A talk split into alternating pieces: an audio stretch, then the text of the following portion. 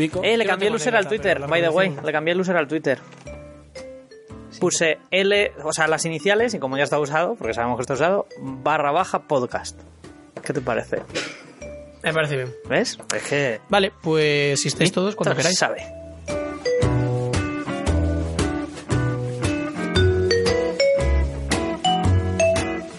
Bienvenidos una semana más a La curiosidad no mató al gato, este podcast en el que comentamos la actualidad desde nuestra opinión más subjetiva. Esta semana lo he dicho bien, ¿verdad, Víctor? Creo que sí. ¿Subjetiva? Bueno, sí, subjetiva. sí, sí, sí. porque objetivos no somos. Eso desde luego. Otra semana más me acompaña Víctor Bueno Buenas. y eh, alguien que ha venido desde el primer programa ha vuelto a nosotros, el, querido, señor Enrique Carpintero. Oli, que, lo, que estrené el programa, o bueno, por lo menos estuve en el, en el primer programa, y ahora vuelvo. Es el quinto. Con lo cual, Pues bienvenido de vuelta. Hoy tenemos un micrófono vacío que quizás en algún momento eh, ocupe nuestro productor, que ahora mismo no, no ha podido estar. Ha ido. No, Contadlo vosotros. ¿A qué ha ido Néstor? No, no, yo pref- prefiero no, que luego se No, que enfada. luego se enfada. que lo cuente él si llega. Vale. No pasa nada, intentaremos cubrirle pues con, con lo mejor que podemos dar, ¿no? Así que como todas las semanas, eh, recomendación y, Sí, todo, la y lista. anécdota Sí, y me todo. lo sé. Sí, sí. A ver. Bien, ¿qué he hecho esta semana? Que eso se le ha olvidado a Pi mencionarlo. Eh, aparte de estar preparando un relato para otro para otra antología, esta vez de ciencia ficción de carrera espacial. Pi, ¿eso te gustaría? Eh, también he estado trabajando, preparando Angular, distintos entornos, para a ver si nos ponemos ya con la aplicación que nos han pedido en el trabajo, porque están dando largas porque no saben en qué cojones quieren hacerla. No se deciden. Nos han dicho varias tecnologías y no se deciden. Es el cuento de cada día. ¿Pero Re- utilizáis blockchain? Entonces no es una tecnología válida. blockchain, cloud... eh, Sí, sí. No se me ocurre nada. No se te ocurre nada. Inteligencia artificial. Eso. Ah, Machine learning. Machine, Machine- learning, machine deep learning. Deep learning. A ver, como, como recomendación. eh, pues hoy voy a recomendar, dado que es el Día Mundial de la Poesía, voy a recomendar a un escritor que es para mí mi, mi poeta favorito y es un tópico, pero la verdad es que me puede, que es el, el señor maestro Gustavo Adolfo Becker. Joder, te ha sido un clásico. Es que, es que es muy bueno. Tiene unas rimas impresionantes y sus leyendas también son dignas de mención. Mi favorita, Rayo de Luna, es la que más, la que más recomiendo porque me parece que es la que más refleja lo que era, lo que era Becker. Anécdota. Pues anécdota me ha pasado el martes. Es una anécdota que es una secuela de otra anécdota anterior que conté. Fíjate, una secuela, ¿eh? Vamos, vamos a hacer aquí una Te vas a hacer episódico, ¿no? sí. Estaba, el martes estaba en el metro y escribiendo, claro, porque es lo que hago en el metro, ya lo he mencionado varias Ah, veces. ya me suena. Ah, ya te Mm. suena. Y entonces, pues había una chica sentada enfrente que me sonaba la cara. Y yo pensando, ¿de qué me suena la cara? Da igual, yo seguía a mi, a mi rollo. Y de repente me, me llama la atención la chica en cuestión y me pregunta, oye, eh, ¿cómo se titula tu libro? Y claro, de repente digo, coño, es la chica que se sentó al lado No otra vez y se puso a leer, te lo juro, te lo juro. Pero hay un problema, hay dos, hay dos tipos de, de- de inspiración por un escritor. Está en el que eh, primero se te ocurre una frase como título y de, y de ahí sacas una historia y está en la que piensas en la historia y luego escribes el título. Es lo último. Ese es mi caso. A mí me cuesta un montón escribir los títulos, todavía no tengo título. Y me cuesta una barbaridad poner título a las cosas. Luego pongo títulos súper cutres y claro, yo súper cortado, que no me lo esperaba para nada, en plan entrando en pánico, digo, pues, pues, pues todavía no he puesto un título. Como lector alfa, doy fe que es una basura, porque tienes que leerte el libro llamado Proyecto y la fecha. Eso le- como que le quita cosa, ¿no? Versión. Versión- Y espérate, voy a contar un chascarrillo también, que me acabo de acordar. Eh, Laura me explicó el otro día, Laura, que ya estuvo aquí, lo que era una cosa llamada foria, que es explicado para tontos cuando tú tienes un ojo dominante con el que ves y cuando te tapas ese ojo dominante, pues pasa la visión al otro, por decirlo de una manera, es una manera muy vaga, y el ojo como que se mueve los ojos un poco para enfocar, ¿no? A eso se le llama foria. Bueno, pues de repente pensé y deduje, joder, claro, es que ahí en, en, en- en cierta saga de cómics y de películas se equivocaron. Stan Lee no quiso llamarlo Nick Furia, quiso llamarlo Nick Foria. Oh. Ha sido duro. Ha sido muy duro, sido pero, muy duro. pero tenía que soltarlo, estaba ahí dentro. Y Madre nada más. Por favor, Enrique, dime que nos salvas este momento. Cuéntame. Bueno, a ver, eh, lo que está haciendo esta semana, más o menos como todas las demás, em, seguir progresando eh, en la empresa en la que estoy trabajando, que es una empresa de esports en Estados Unidos con diferentes universidades. ¿Y qué ha ocurrido, no? Pues eh, explotó el Fortnite en su momento y ahora ha explotado el Apex, que ya Uh, hemos hablado. Sí, de hecho lo hemos mencionado, sí, sí. Ya ves. Entonces había un gran rush porque los competidores habían sacado la competición de Apex antes que nosotros. Entonces había que hacer un... Se llama crunch. Sí. Cuando tienes que trabajar como un, Ujú. como un Sí, poseído. Pues algo así. Nos dieron ahí unos bonus y nos dijeron que si lo terminábamos en 24 horas, todo el sistema de emparejamientos del Apex, que es uno aleatorio, o sea, es uno que se han inventado, pues que íbamos a tener una serie de beneficios y íbamos a poder sacar el producto al mercado. Y eso... Eh, una pregunta. Entonces, cada vez que sale un juego nuevo online y de repente tiene un éxito, porque los juegos online que tienen éxito lo tienen de una forma súper repentina, Sí, ah, últimamente sí. entonces las empresas tienen que estar como al loro Sí. Porque, porque es que o llegan o, o se quedan, Exacto. como se quedan atrás. Exacto. mal. El Apex lleva un montón de tiempo. Y lo que estaban haciendo era la fase de planificación de cómo iban a ser los brackets. Todo esto tiene una gran planificación en cuanto a cómo vas a hacer los emparejamientos, qué precio le vas a poner, cuánto impacto va a tener. Claro. Está todo súper medido. Es muy bonito verlo desde dentro, todo ese tema eh, del business. Un día nos lo enseñas. Pero, el- ¿qué pasó? Que justo el competidor había sacado la competición de Apex y no se lo esperaban. Entonces, máquinas a todo vapor y los tres desarrolladores que somos, que cada uno está en una especialidad, uno frontend, yo backend y el otro está con, eh, con Angular, un nuevo Angular. em, pues todos, todos haciendo backend y haciendo los emparejamientos que nos habían llegado los borradores. No estaban ni hechos los, los mockups. Y bueno, una matada, pero bueno, un extra de dinero y trabajando muy de madrugada. Y si sale bien, perfecto. Ha salido bien porque ya está, ya está la competición fuera, así que me alegro mucho. Perfecto. Em, en cuanto a recomendación, em, voy a recomendar, es, uno de, es una de mis películas favoritas y, y ahora estoy continuando con el libro. Es la novela de La caza del octubre rojo. No sé si habéis visto la película. La película, sí, sí, sí. Yo he visto la película y es literalmente, después de Interstellar, la la mi, mi segunda película favorita. Uh, Me encanta. O sea, Sean Connery no, se sale. Es increíble. Y no es que sea la mejor grabada, pero la historia y- me, me gusta. Entonces, el otro día me di cuenta que estaba basada en una novela de Tom Clancy, yo no lo sabía. Y a Tom Clancy yo sí le he leído la de Pánico Nuclear, que también hay una película. Sí, que el tío en, en cuestiones militares es un Sí, puto sí, maestro. O sea, novela bélica es preciosa. Guerra Fría, armas nucleares, precioso. Con los submarinos. Entonces yo como soy bastante fan de los submarinos y las cosas eh, de los vehículos grandes, pues la, la estoy disfrutando bastante. En inglés está costando un pelín porque en este tipo de novelas hay un montón de tecnicismos Claro. súper raros y, y bueno, pero bueno, ahí, ahí el Kindle ayuda. Tema del diccionario online y tal. Y en cuanto a anécdota, lo voy a juntar con el chascarrillo.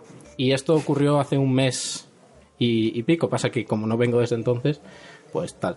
Eh, de hecho, estaba aquí Cés- estaba César, estaba algunos más de Core, eh, Javier, por ejemplo, y estábamos cenando en el McDonald's. Eh, bueno, y resulta que a mí no me gustan los pepinillos. Cosas, ¿no? Entonces yo me pedí un Big Mac Claro. sin pepinillos y, se, y lo puse en la máquina sin, Sin pepinillos. pepinillos. Y, y, y- y traen el Big Mac ¿La abres? con la pegatina de sin, orden especial sin pepinillos. Bueno. Muy bien. Yo siempre soy muy cauteloso y abro la hamburguesa para ver si de verdad lleva pepinillos o no. Llevaba pepinillos. No pasa lo nada, pone, es ¿eh? esperable. Para eso Claro, la abro. claro, la voy a cambiar y a los cinco minutos me dan una nueva. También tenía... Con la pegatina otra vez. ¿Qué pasa? Que esta vez tú ya no vas a comprobar si no tiene pepinillos porque, coño, has molestado a una persona. Claro, y tienes la confianza. Claro, Claro. claro. Bueno, yo empecé a comer. y grande sorpresa para mí fue ver que me había tragado un. El crujido. De verdad que no lo soporto. Y, y esto era ya horrible. Ya, ya tenía mi- la mitad de la hamburguesa. Joder, tío, qué puta. ya no se lo fuiste a decir, ¿no? Coño, Ah, ya, a ver, coño, ya que yo no me lo tomo a mal. O sea, A la tercera va la vencida. exacto. me hizo un montón de gracia y todos nos partimos el culo. Pero, joder, Ya. tenéis un trabajo que hacer y es poner ingredientes en un trozo de pan. Y si Lo- pone que no, es que los pepinillos, Tenía que no haber pongas guardado la, la- la etiqueta, tío, de orden especial. Es que lo ponía. Bueno, una, una, un- una serie de risas bastante grandes. que desde entonces yo voy siempre a pedir, no a través de la máquina. Quiero sin pepinillos. Pero luego me hacen levantar. y pues es lo que pasa. Está bien, sí. Pues bueno, eh, supongo que es mi turno, ya que se me hace raro, ¿eh? No tener una tercera persona, la verdad. Sí, me hace como, siempre, como siempre corto, ¿no? tenemos cola y esta Sí, vez sí, esta vez como muy rápido, ¿no? gente que se va a enterar de que tenemos un hueco aquí. Enfadar. Bueno, esta semana, eh, como ya vengo diciendo un par de semanas, eh, sigo trabajando con, con mi empresa. eh, ya he pasado un poco a la parte de modelado de, para Machine Learning, lo cual estoy contento. Y aparte, un poco lo que es mi anécdota de la semana, tristemente tampoco tengo muchas más, es que me han subido el sueldo y estoy pues, muy, muy contento, la verdad. Porque cuando te suben el sueldo sin esperártelo, es como, oye, Hoy pues estamos de celebración. Sí, sí, sí. Eh, y en cuanto a recomendaciones, tengo que decir que es verdad que esta semana he sido un poco vago y no las he, o sea, no he pensado recomendación hasta el final, pero me ha salvado que nuestro querido amigo Carlos González, que está de, de infiltrado en Silicon Valley, eh, me ha pasado una recomendación que, que quiere que mencione y le he echado un ojo y la verdad es que está muy bien. Y de hecho, nosotros la semana pasada hablamos de ello, que es el documental The Inventor Out for Blood. Es este documental que comentamos la semana pasada que está inspirado en la vida de una La eh, chica- emprendedora de Silicon La Valley. empresa que resulta una- que estafó porque... Eh, efectivamente, sí, sí. Sí, sí. El documental, bueno, cuenta un poco pues todo el- la trayectoria y en realidad viene muy bien y se me lo recomienda alguien que está en Silicon Valley y le hago caso de cómo funciona mm, la hipocresía y las medias verdades, ¿no? Un poco en Silicon Valley. O sea, cómo se juega un poco con, con el hype y con estas cosas. Claro que es lo que hicieron más o menos. Y, y así que nada, esta es la recomendación de Inventor Out for Blood.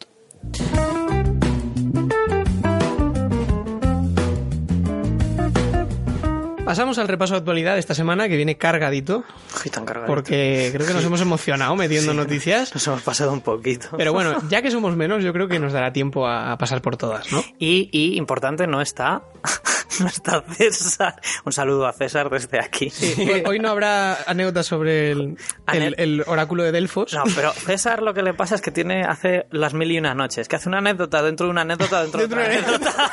La- la El anécdota Inception de la- Sí, sí, sí, exactamente. Así que nada, la primera noticia. eh, MySpace pierde 12 años de contenido en una mala migración de servidor. Hace un año, MySpace eh, comunicó que estaban teniendo problemas con algunas canciones y vídeos que habían sido posteados con más de tres años de antigüedad. Pero eh, no ha sido hasta este mes que la catástrofe se ha hecho pública. El contenido audiovisual publicado antes de 2015, o sea, estamos hablando de 2003 a 2015, pero imagínate la cantidad de vídeos y música que podría haber guardado ahí, pues ha desaparecido, incluyendo cientos de horas de música de grupos surgidos en la plataforma, ya que antes de- del auge de Facebook, más o menos por 2008, hay muchos grupos que eh, cogieron fama a través de, de- de MySpace. Algunos de ellos son, por ejemplo, Arctic Monkeys o Enter Shikari. Es bastante heavy, o sea, es un fallo de estos que dices, joder. Y aparte, eh, nos recuerda un poco de que al final en la red nada está garantizado que esté. Siempre se habla de esto de eh, no se puede borrar nada de la red porque todo queda para siempre, todo tal. Sí, esa parte mm, tiene su parte de verdad, pero por otra parte está una cosa que también hemos mencionado con respecto a las plataformas digitales, que lo hemos mencionado con videojuegos, por la cierre de tiendas eh, Sí, digitales y demás, Sí. y es que al final lo que está subido en la nube y solo subido en la nube se puede perder en cualquier momento. Basta que pase una cosa como esta, que es una catástrofe, o que directamente la compañía decida cerrarlo, que es lo que pasó, por ejemplo, con Nintendo. Eh, eh, detalle, yo he tenido MySpace cuando era muy niño. Fíjate, cuando estaba MSN Messenger. Fíjate tú, ¿eh? Y, y ¿te acuerdas la anécdota barra reto que contó Néstor de lo de las fotos de Víctor? Bueno, Uh, antes de... es bueno, verdad. pues- ¿Alguien, ¿Alguien ha encontrado pues- algo? No, tenéis menos oportunidades ahora. se, va, se va borrando todo. Estoy, a ver si he sido yo el que ha borrado los datos. Joder, joder. No sé, tenía MySpace y la verdad es que es una red social de todos modos que fue como, wow, MySpace y de repente, Sí. Facebook se la comió. joder, normal, ¿sabes? Facebook se la comió. Era, a ver, era el- MySpace era el referente, pero Facebook se la comió. Y de hecho, lo gracioso es que verás a mucha gente en Reddit y que de hecho creo que esta noticia se empezó a conocer a través de Reddit, a través de un- la queja de un usuario, y mucha gente respondiendo de forma irónica en plan, ah, que MySpace seguía funcionando. Yo tuve la misma sorpresa. sí, no, había gente Sí. intentando seguir, siguiendo trabajando en eso. Claro, era como, ¿en serio? En plan, tú imagínate, ¿a qué te dedicas? Yo, yo mantengo la base de datos de MySpace. ¿En serio? no, en serio, ¿a qué te dedicas? estancamiento. Estás en el paro, ¿no? es que... Es un poco como, como Twenty en España, ¿no? Que, que, Joder, Twenty, que ha sido Eso de fue cerrado, España. eso fue 20, cerrado. 20 se cerró, guardó los datos durante mucho tiempo y luego avisó de que los iba a borrar y que, se, que si se quería recuperar. Yo no los recuperé. Había una forma, ¿verdad? Se te Sí, sacaba todo el... Sí, yo no los recuperé y los borró. Entonces yo, mis datos de mi perfil de Twenty desaparecieron para siempre. Ah, y lo que pasa es que hay fotos en las que me etiquetaron que probablemente las tenga algunas personas. Oh, Cuidado, ¿eh? oh, vamos a tener que empezar a remover en la A mierda. removerme en la puta mierda. Bueno, la siguiente noticia, eh, un poco de tecnología y sociedad, eh, es sobre una aplicación, eh, bueno, más bien una extensión de Chrome, llamada Toon, que está diseñada para limpiar la toxicidad de la navegación. Eh, Jigsaw, que es la incubadora de Alphabet, eh, una de las empresas de Google, eh, detrás de Android, si no me equivoco, ¿verdad? Alphabet, puede ser, o de Pixel, puede ser. Que no me acuerdo Hablas de. Alphabet. Sí, o sea, Alf- Alphabet es la matriz de Google. es la matriz principal y son los son los responsables de, principalmente digo, dentro de Google. De- A ver, está Google por encima. O sea, perdón. Alphabet por encima de Google. Por Ah, ejemplo- vale, vale, Por vale. ejemplo, Waymo, que todos la conocemos como la empresa de los coches de Google, en realidad es una, es Alphabet. Es que esto eh, me sonaba de lo es de, una de- subsidiaria de, de Alphabet. Alphabet. Vale, de ahí Que es. Google. O sea, en realidad es un antitrust para que no se note que una empresa lo hace todo. Ah, esto es, la- esto es lo famoso de que Google se disuelve para no Exacto. Y es para que no se vea es que es una un monopolio. distinta, pero en realidad, es la es lo misma. mismo. Vale. Y es una extensión en Chrome. Sí, es una extensión Bueno, en Chrome Como el logo. Joder. eh, que se ha, ha sido lanzada de forma experimental y el objetivo es ocultar los comentarios de alta toxicidad. Se basa en una API eh, de Perspective, que es un software que se lanzó en 2017, que lo que hace es que utiliza tecnología Machine Learning para calificar los comentarios eh, por los que navegas y mediante un filtro ajustable ocultarlos según la toxicidad. Eh, aquí es donde yo quería dar un poco el pie a, preguntaros, ¿no? Hemos llegado al punto que ante la toxicidad de Internet debemos censurar la, la- la realidad. O sea, de, de verdad es tan necesario que hay que aplicar Joder, censura. es que eh, es que Internet tiene tiene claro, Internet ha planteado muchísimas novedades. Cuando hay toxicidad en la vida real, eh, normalmente no es tan difícil, sabes, adaptarse. En plan, tú sabes que el mundo es una mierda. Lo que pasa es que en la vida real es más difícil verlo. En plan, que la gente en general, que hay gente mala en el mundo, que hay comentarios malos y que hay gente que te va a insultar y te va a desear lo peor, pero es más difícil verlo a tu alrededor.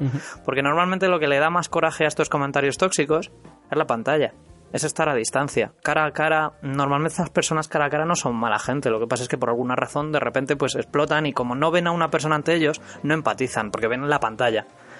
Entonces Internet tiene una cantidad de comentarios tóxicos masivos, enormes, en casi todas las plataformas, en casi todos los juegos online. Es, es un problema muy grave y se intenta concienciar y todo ese rollo, pero da igual, porque la gente no... Porque se piensa que cuando está escribiendo, oye, pues ojalá tu madre se muera en, en un comentario en Twitter, lo que está viendo es un perfil, no está viendo una persona y no siente, no siente nada por ella. Ya, pero detrás sí que hay una persona. Claro, eso hay que tenerlo muy en cuenta. Yo, por ejemplo, me cuido mucho los comentarios que hago. Así es verdad que, yo qué sé, hace años de vez en cuando se me podía escapar algo, pero vas madurando y aprendes y dices, no, es que puedo hacer daño a esta persona, es que no sé cómo puede herir esto a esta persona. Que dices, bueno, pero son comentarios sin importancia, pero no lo sabes. No sabes hasta qué grado puedes afectar a esa persona. Entonces, pues, si le vas a decir algo tóxico, cállate. No, no, ¿qué ganas? No ganas nada. Y hay muchísima gente así y hay juegos enteros que tienen problemas en League of Legends, sin ir más lejos, tienen unos problemas muy graves con ese tema. O sea que, imagínate, yo creo que a esto, no, esta respuesta no es exagerada ni mucho menos. Esta respuesta la hemos empujado todos nosotros como comunidad en Internet por, por, todo esta, por toda esta bola de mierda que ¿Pero crees que es la única solución? ¿Aplicarnos filtros en la navegación No. para El- ocultar esa parte sucia de Internet? La solución más, con, más compleja, pero sin embargo la más efectiva, sería empezar desde la educación a la gente. Pero claro, esa solución no es tan fácil como poner un, un programa en un navegador. ¿Lo usarías? Yo no, yo la verdad es que no. O sea, te da igual. Yo ya Tampoco lo usaría. llevo muchos años a mis espaldas en internet y he visto muchísimas cosas. Yo veo que, que, mm, o sea, a nivel toxicidad, o sea, estoy completamente de acuerdo con, con lo que has dicho. De hecho, se, se ha visto estas últimas semanas, por ejemplo, lo mencionamos, no sé si fue en la anterior edición o en la anterior, lo de Capitana Marvel, Sí. que se había liado bastante en, en- Rotten Tomatoes, ¿puede ser? ¿De Sí. Sí, no, y de sí, hecho, de hecho Twitter fue, y en Facebook, en todos fue heavy hasta el punto de que, por ejemplo, YouTube en su propia plataforma incluyó el, el contenido relacionado con, con la actriz, que no me sale ahora el nombre, em, Larson. Larson, Brie Larson. Larson. Eh, pues cuando tú buscas Brie Larson, o sea, metieron ese término dentro del tag de news que tiene Google, que lo que hace es que eh, da relevancia a las fuentes fiables. Entonces todo lo que está dentro de news, cuando tú buscas, lo que mm, Google lo que hace es que te pone primero fuentes fiables antes que vídeos de particulares. Y fue la única solución que encontraron a que tú buscabas Brie Larson y todo lo que encontrabas era contenido basura, eh, criticando a la actriz, poniendo a parir a la no película, fuegos tal. Han, han quitado contenido por mucho menos, ¿eh? también te lo digo, pero bueno. Es una, es- a ver, es una buena pregunta, pero supongo que a nivel Google es difícil operacionalmente ponerse a censurar vídeos a cascoporro por, por muy tóxico que sea. Eh, detalles que Blizzard, en su juego Overwatch, tú sabes que hay gente que en los juegos online cuando pone GG, hay veces que pone EZ de easy, de ja, ha sido muy fácil, sois unos mantas. Cuando llevas una mala partida y ves un EZ, pues te irrita. Es que te irrita, es normal, porque dices que encima te estás riendo de mí. Pues lo que hizo Blizzard fue hacer una script para el EZ, cambiarlo por, por una frase tipo, ha sido un placer jugar con vosotros, compañeros. Entonces cada vez que ves una frase súper pedante y súper educada, dices, este cabrón, ¿qué coño me está diciendo? Qué bonito. sí, Eso- sí, yo sí. creo que eso sería el siguiente de esta Sí, sí, sí. No, no, no borrarlos, sino Me alegro por mucho, cosas me alegro bonitas. mucho por tus victorias, espero que te vaya bien en la vida. Yo, yo la verdad es que eso, a nivel toxicidad, aunque veo este problema y, y, mm, y es una realidad, mm, tampoco usaría tanto esta extensión, pero sí que lo veo para una cosa útil, que de hecho mencionábamos antes a micrófono cerrado, que era el tema de, la, de las fake news, un poco las por verdades y todo esto. Claro, cuando, cuando quieres buscar información fiable, no te interesa la opinión de gente que está aportando mierda. ¿Sabes? correcto. Solo te interesa pues, cosas que aporten. Y al fin y al cabo, mm, si no me equivoco, eh, Perspective, la API en la que está basada esta extensión, se ideó para eso, para valorar cuánto impacto tiene tu intervención en una conversación. Y en base a eso poder utilizarlo en, en foros, en plataformas, para quedarte solo con los comentarios útiles, ¿no?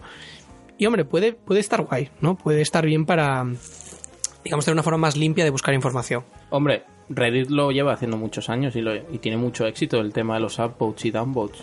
Peso Sí, a- claro. tiene una fórmula en, en cuanto al peso y al tiempo de tu publicación. Lo que pasa es que sigue siendo un mecanismo muy Ah, humano. Reddit- Ah, Reddit es, es- claro. es muy rudimentario porque será un algoritmo y sacará puntuaciones en base a una fórmula que no es Machine Learning, por lo menos no hace cuatro años, y tiene mucho éxito. Ha tenido mucho éxito, así Reddit es de- así, así de relevante. Sí, además Reddit es una red que está bastante... Es bastante estable, yo creo que es una de las mejores redes sociales que existen hoy en día. Yo no sé si lo llamaría red menos. social. Bueno, red social barra... Sí, sería una red social porque es gente... No, bueno. A ver, sí, Foro red social. es o sea, como- complejo. Como, Red social, foro, sí. Pero bueno, concepto general, sí. Board.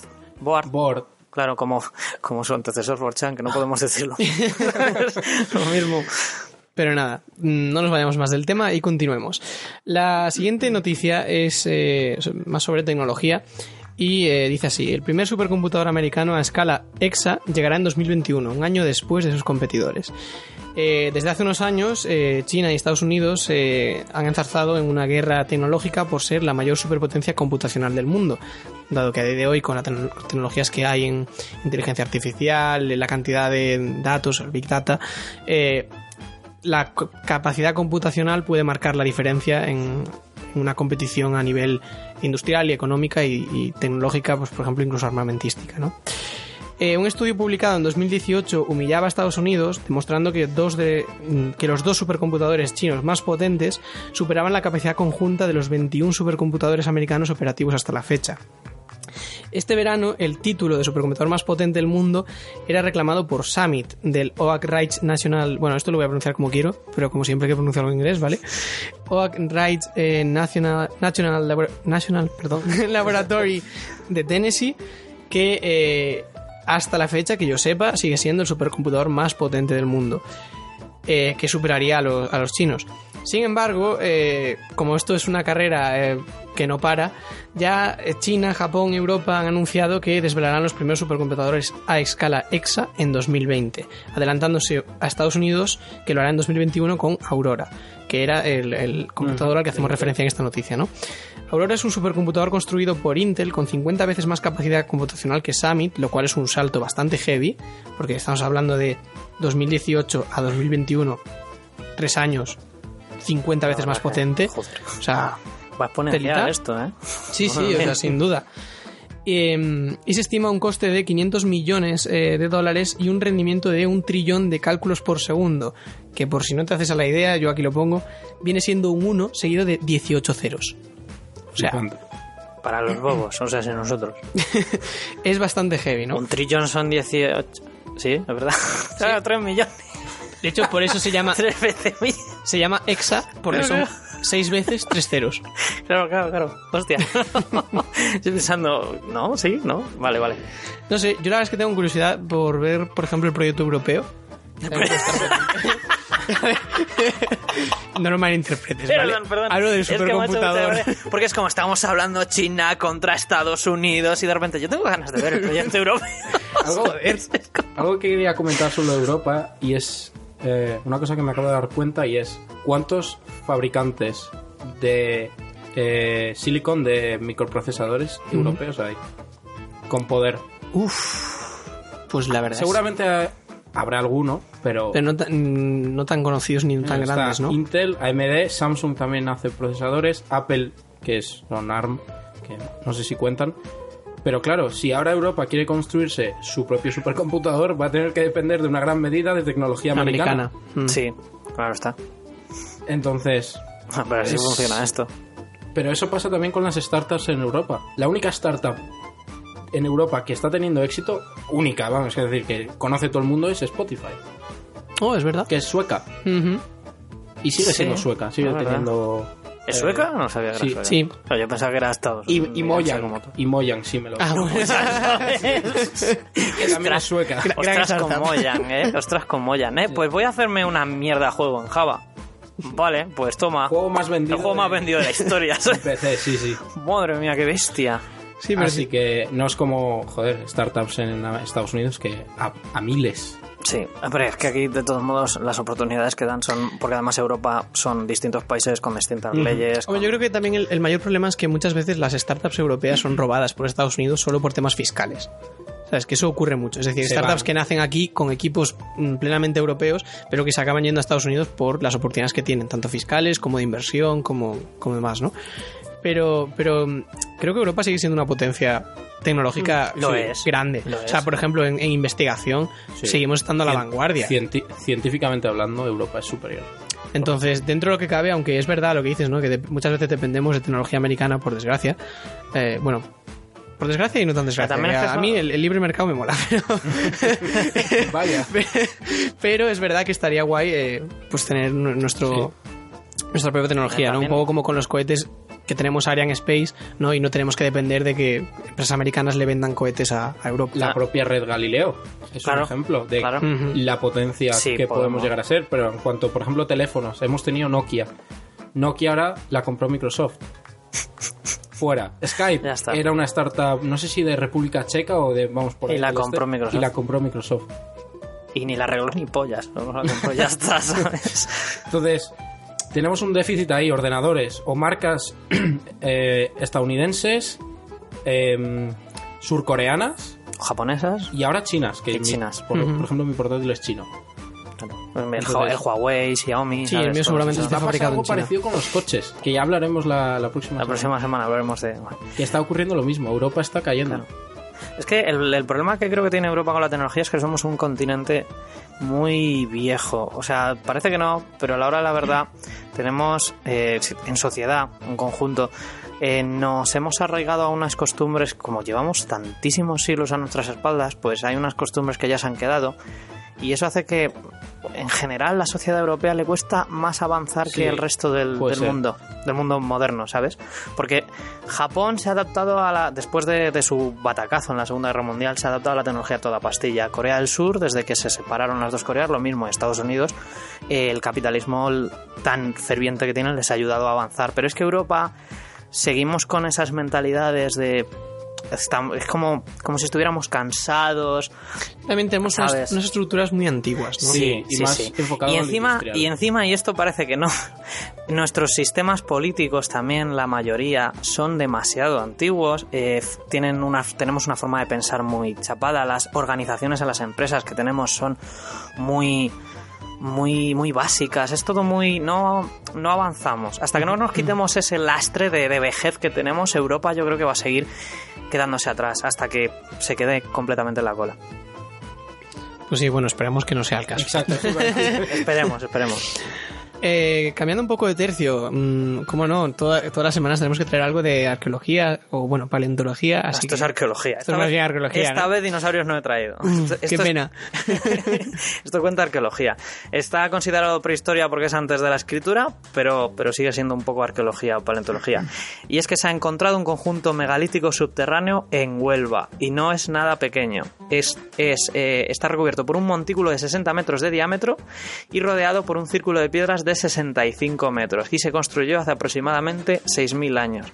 Y es una de las estructuras eh, megalíticas más importantes, o sea, más colosales en Europa y no sé si la más en España, puede que me esté mojando demasiado para decirlo, pero el caso es que le están llamando ya el Stonehenge subterráneo en Huelva, el Stonehenge andaluz. y la verdad es que es muy interesante. Eh, por ejemplo, es que España tiene, tiene, España tiene un- una serie de yacimientos muy importantes, lo que pasa es que los obviamos por completo. Por ejemplo, Altamira, que Sí. fueron reconocidas en 1902 mundialmente, pero es eh, Altamira está considerado mm, para la prehistoria humana eh, de los yacimientos más importantes del mundo.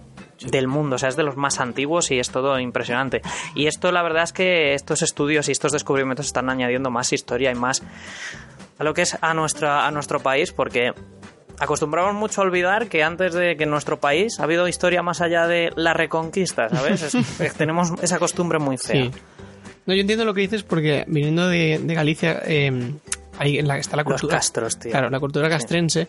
Y yo lo viví toda mi infancia de mi del ayuntamiento donde me, donde me crié a partir de los nueve años, que es Ames, que está al lado de Santiago. Es uno de los ayuntamientos con mayor de- concentración de eh, restos arqueológicos de los, de los celtas. O sea, esto ahora mismo no me sale el, el- el nombre exacto, pero digamos que son como jeroglíficos en la piedra. ¿vale? Runas, podría decir. Sí, algo así. Tienen un nombre en Glifos, concreto. ¿no? Sí. Petroglifos. Pet- Petroglifos, exacto, exacto. Sí, sí, porque son glifos grabados en piedra, exacto. Hmm. Eh, y hay una cantidad ingente y están como dejados de la mano de Dios. Sí. Alguno debajo de una carretera, otro pues, en un monte por ahí perdido, otro tiene una señalización que no se renueva desde el 2003, o sea, De hecho, son el- cosas que no... El pueblo en el que se crió mi madre, que está en, en el sur de Orense, en el sudeste de Orense, se llama Castromil, porque al oeste del mismo pueblo hay, hay ruinas de muchísimos castros que también están ahí dejados, porque por esas montañas la verdad es que no hay ni un alma. Estábamos en la nada. Doy un poco fe de ello, sí. Yo, yo con estas cosas, me- em, sobre todo con los, con los restos más megalíticos, como este descubrimiento, o como Stonehenge, o sea, a mí siempre me, me despierta la curiosidad de... No tenemos ni pajolera idea, en realidad. O sea, podemos hacer todas las conjeturas que quieras, las hipótesis que quieras, pero ya no tenemos ni pajolera idea a quién se le ocurrió coger una piedra muy, muy grande ¿sabes? y plantarla así en vertical y decir... Pues sí, ¿Pues ha quedado bien? pues ha quedado bien. ¿Qué es tú? Porque... Es que y uno, y uno así un poco más entrado en año dice, pues a mí eso del arte moderno como que no me hace demasiado, Eh, Yo te juro que me lo pregunto, o sea, Sí. ¿cuál es la utilidad real? No, fuera conjeturas y, No lo de rituales y demás, pero de verdad, o sea, ¿en qué momento esa gente que, tú piénsalo, con su tecnología, lo que debería suponer ese tipo de, de, de- de yacimientos, ¿no? Vamos a poner una piedra muy grande apuntando para el cielo. Pero ¿Tienes algo que hacer? No, la verdad es que no. Pues vente al monte que vamos a bajar un- unos cuantos pedruscos. Grandes. Grandes, muy grandes. Muy grandes. Y eso, la verdad es que la gente subestima muchísimo porque ahora que estamos, que estamos acostumbrados a, las- a la tecnología, las grúas, las- los métodos de construcción modernos, subestimamos mucho las construcciones antiguas, pero hay que recalcar que de, de ahí, de los dólmenes, se pasó con unos cuantos miles de esclavos a las pirámides, que las pirámides siguen siendo eh, una de las maravillas del mundo y una de las estructuras más grandes jamás construida por Sí, el y hombre. a nivel complejidad de ingeniería, o sea, para su época es alucinante. Y nos, nos subestimamos mucho a nosotros mismos, pero en realidad empezamos siendo así desde hace muchísimo antes de lo que pensamos. No somos, pues éramos tontos y ahora pues somos listos porque tenemos, ¿sabes? No, no funciona así. No, y, y aparte también, porque subestimamos, o sea, ahora que has dicho, ¿no? De subestimar de- de- del pasado, claro, se piensa en las pirámides y dice, "Bah, pero ahora hacemos edificios mucho más altos, no sé qué. Sí, sí, pero es que ahora hacemos edificios que como mucho van a durar 200 años, o sea, como mucho, ¿vale? Porque construimos, para poder construir como construimos a día de hoy, construimos con materiales mucho más ligeros, con construcciones ágiles, entre comillas. Sí. Esas estructuras llevan ahí miles de años. Y miles que le Algunas quedan. ni siquiera se sabe la edad ¿Sabes? exacta que tienen. Entonces, mm, es una cosa que es importante no olvidar. O sea, es, es, un- es nuestro pasado y, y- y es lo que dices tú, ¿no? Ya construíamos cosas así de impresionantes de aquella entonces. A veces subestimarlo no es lo más adecuado, no sé cómo decir esto. Sí. que se nos olvida, básicamente. Sí. Pero bueno, pasemos a lo siguiente. Un punto importante y, el principal que nos viene a comentar el señor Enrique. Eh, Sí. ¿cómo, cómo quieres que te llame? ¿Enrique o Quique? Quique mejor. Quique mejor, ¿no? Enrique es como muy formal. Exacto. ¿Te llaman Enrique en el trabajo? Sí. Pero porque Quique es un insulto en inglés. ¿En serio? Sí. Kike es un insulto a judíos. Ah, Vaya, Bastante Entonces, es- gordo, entonces ¿eh? es uno de los gordos, ¿sí? vaya. Y me di cuenta cuando me registré en el LOL, allá por 2011 o por ahí, que Kike no me dejaba. Era una palabra baneada y me dio por buscarlo y era un, un despectivo muy grande hacia el pueblo judío.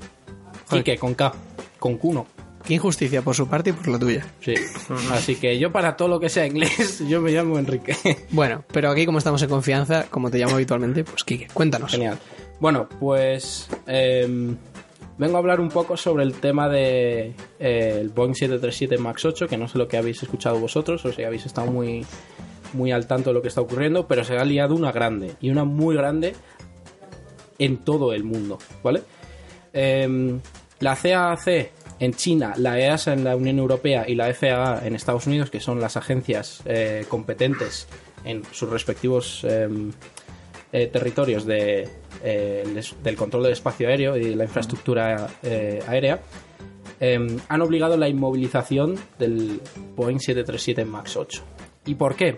Esto viene a, raíz de que de un accidente aéreo de la, de la compañía Ethiopian. Y, y bueno, preguntaréis, bueno, o sea, han estrellado un montón de aviones en el pasado y no hemos tenido que, que tumbar la aeronave. No, claro.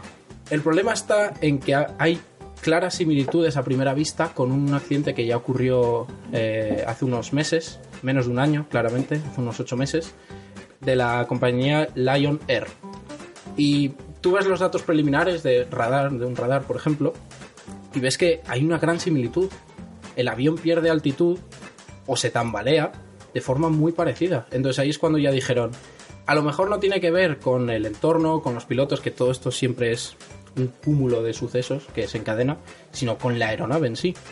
Entonces, primero fue China y todo el continente asiático quienes banearon la, la aeronave. Por precaución, claro. Exacto. Luego fue la, la Unión Europea, la EASA, y luego, con mucha reticencia, porque obviamente es una empresa americana, la FAA. ¿Vale? Em, Estados Unidos. Exacto. Que al principio apoyaban muy fuertemente a su empresa de casa, Boeing. Y decían que no, que la FAA no iba a banear nada.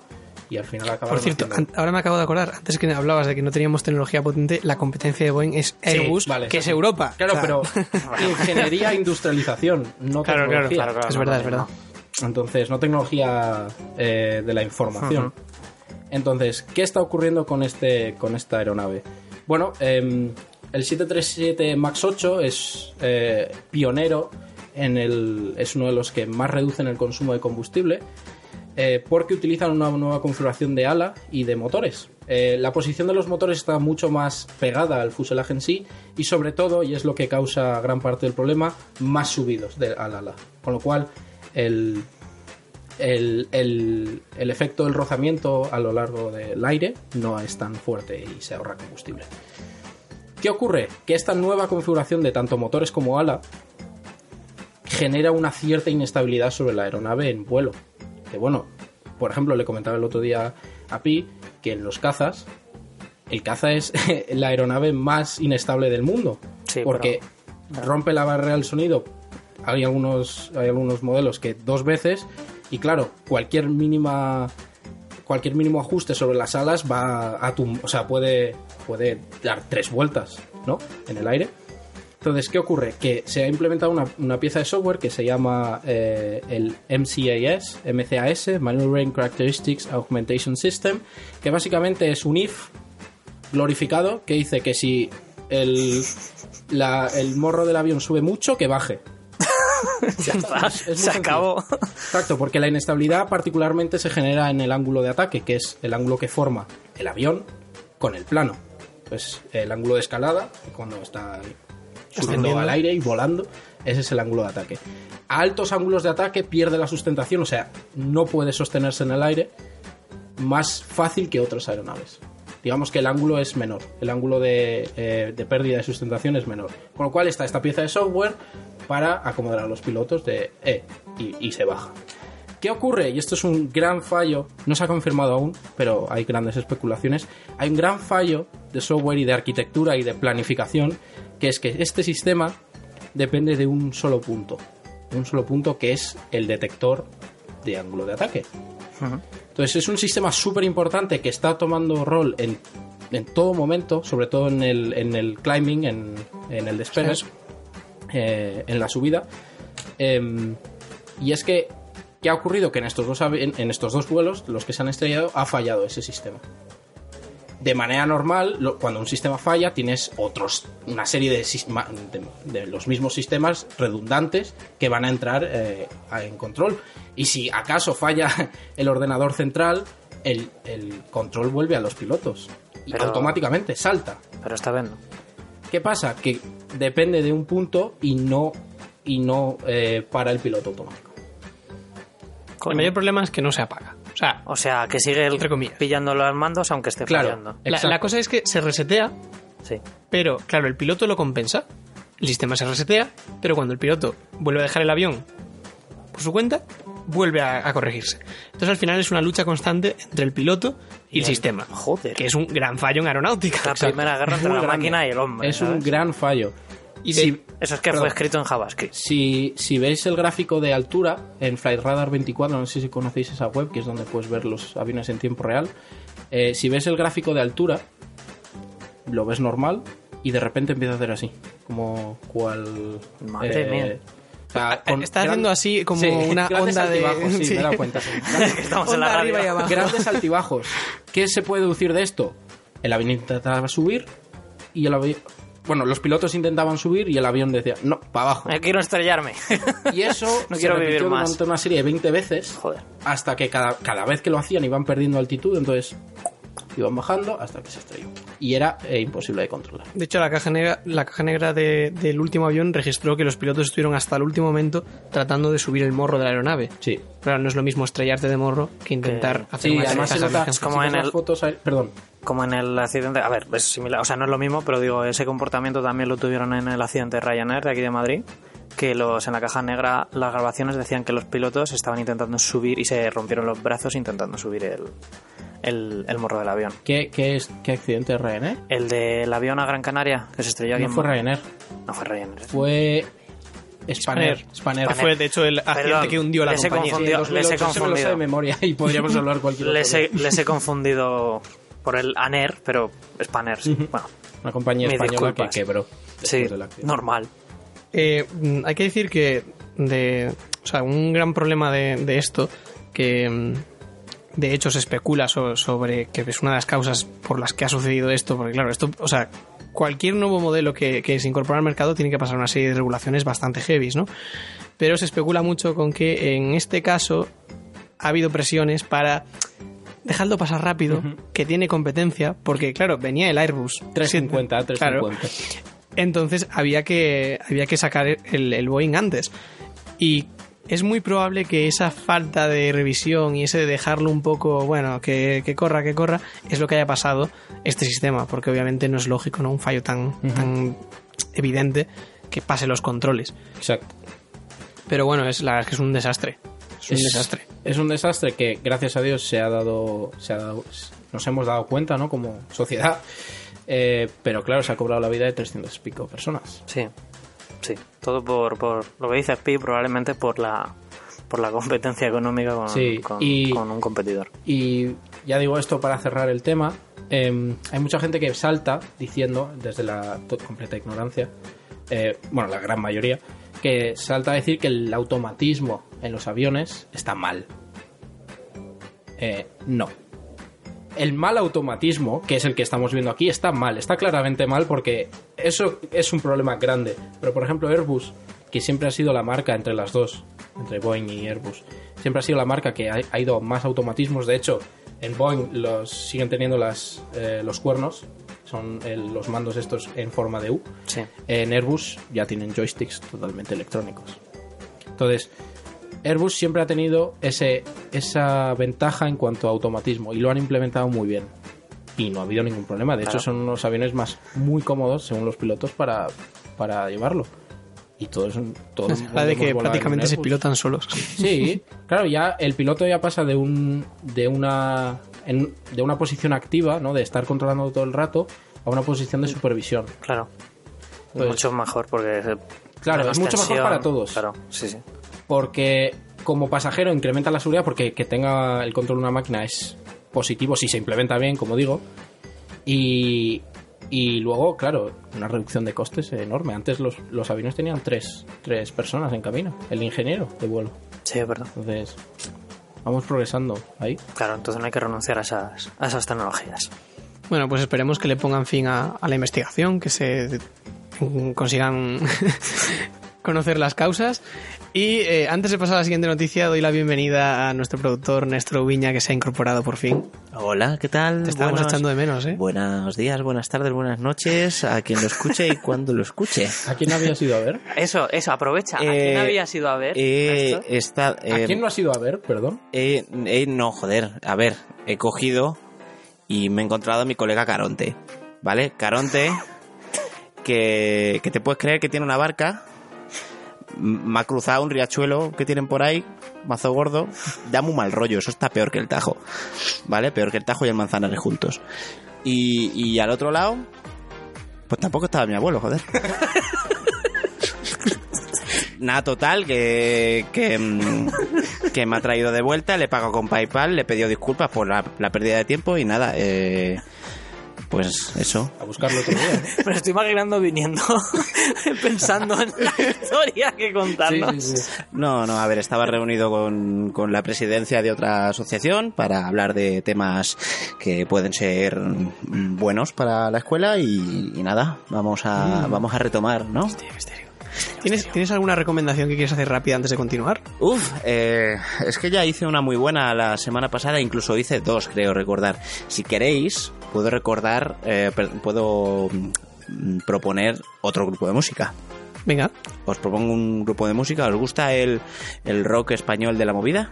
Más o Sí. menos, depende. Más o menos, ¿Os, depende. os gusta Kiss? Sí. Sí. ¿Kiss? ¿Os gusta el, el rock loco y, y- y completamente estúpido? No sé de qué habla. Pues entonces Sí. os tengo que recor- recomendar que escuchéis a Impactrones. Y que si veis algún concierto que esté cerca de vuestra mm, de vuestra ciudad o, o- o tal, pues que vayáis a verles. Un, un rock muy muy cachondo, yo les he hecho bastantes fotos. Eh, el cantante es mi cuñado. Uy. Siempre, siempre Pero, hace escucha, recomendaciones lo- cercanas. ¿eh? Es que yo, la Impactrones fue el primer grupo al que yo le hice fotografías, eh, que yo fuera con la cámara y les dijera, oye, que quiero haceros fotos. Y, y siempre fue un grupo que me, que me causaba mucha simpatía porque es rock and roll completamente sin complejos. Es una canción completamente estúpida y te la llevan al cachondeo puro y la gente baila como loca en los conciertos. Es verdad, acabo de ver una foto que hiciste tú. Ah, Entonces, eh, recomiendo Impactrones, ¿vale? Que, que me mosquea mucho que su página web no sea impactron.es, pero Qué oportunidad más desaprovechada. sí, sí, Sí. muy desaprovechada. Luego- Entonces, luego cuento yo una. pasamos al siguiente tema porque no quiero quitaros demasiado tiempo. Espera, espera, me gustaría. Una oportunidad Sí. desaprovechada es hay un hay en la zona de Canal Quevedo, entre Canal y Quevedo, hay un restaurante que se llama Robin Hood, ¿vale? Robin Hood. Es Y que Robin Hood está claro, registrado. Me enfadé un montón. ¿Está registrado? Claro. Es que me enfadé, tío, porque digo, ¿por qué no pone Robin Hood? Es que han perdido una. una Está, está registrado está registrado como programa de, de Mediaset, creo recordar.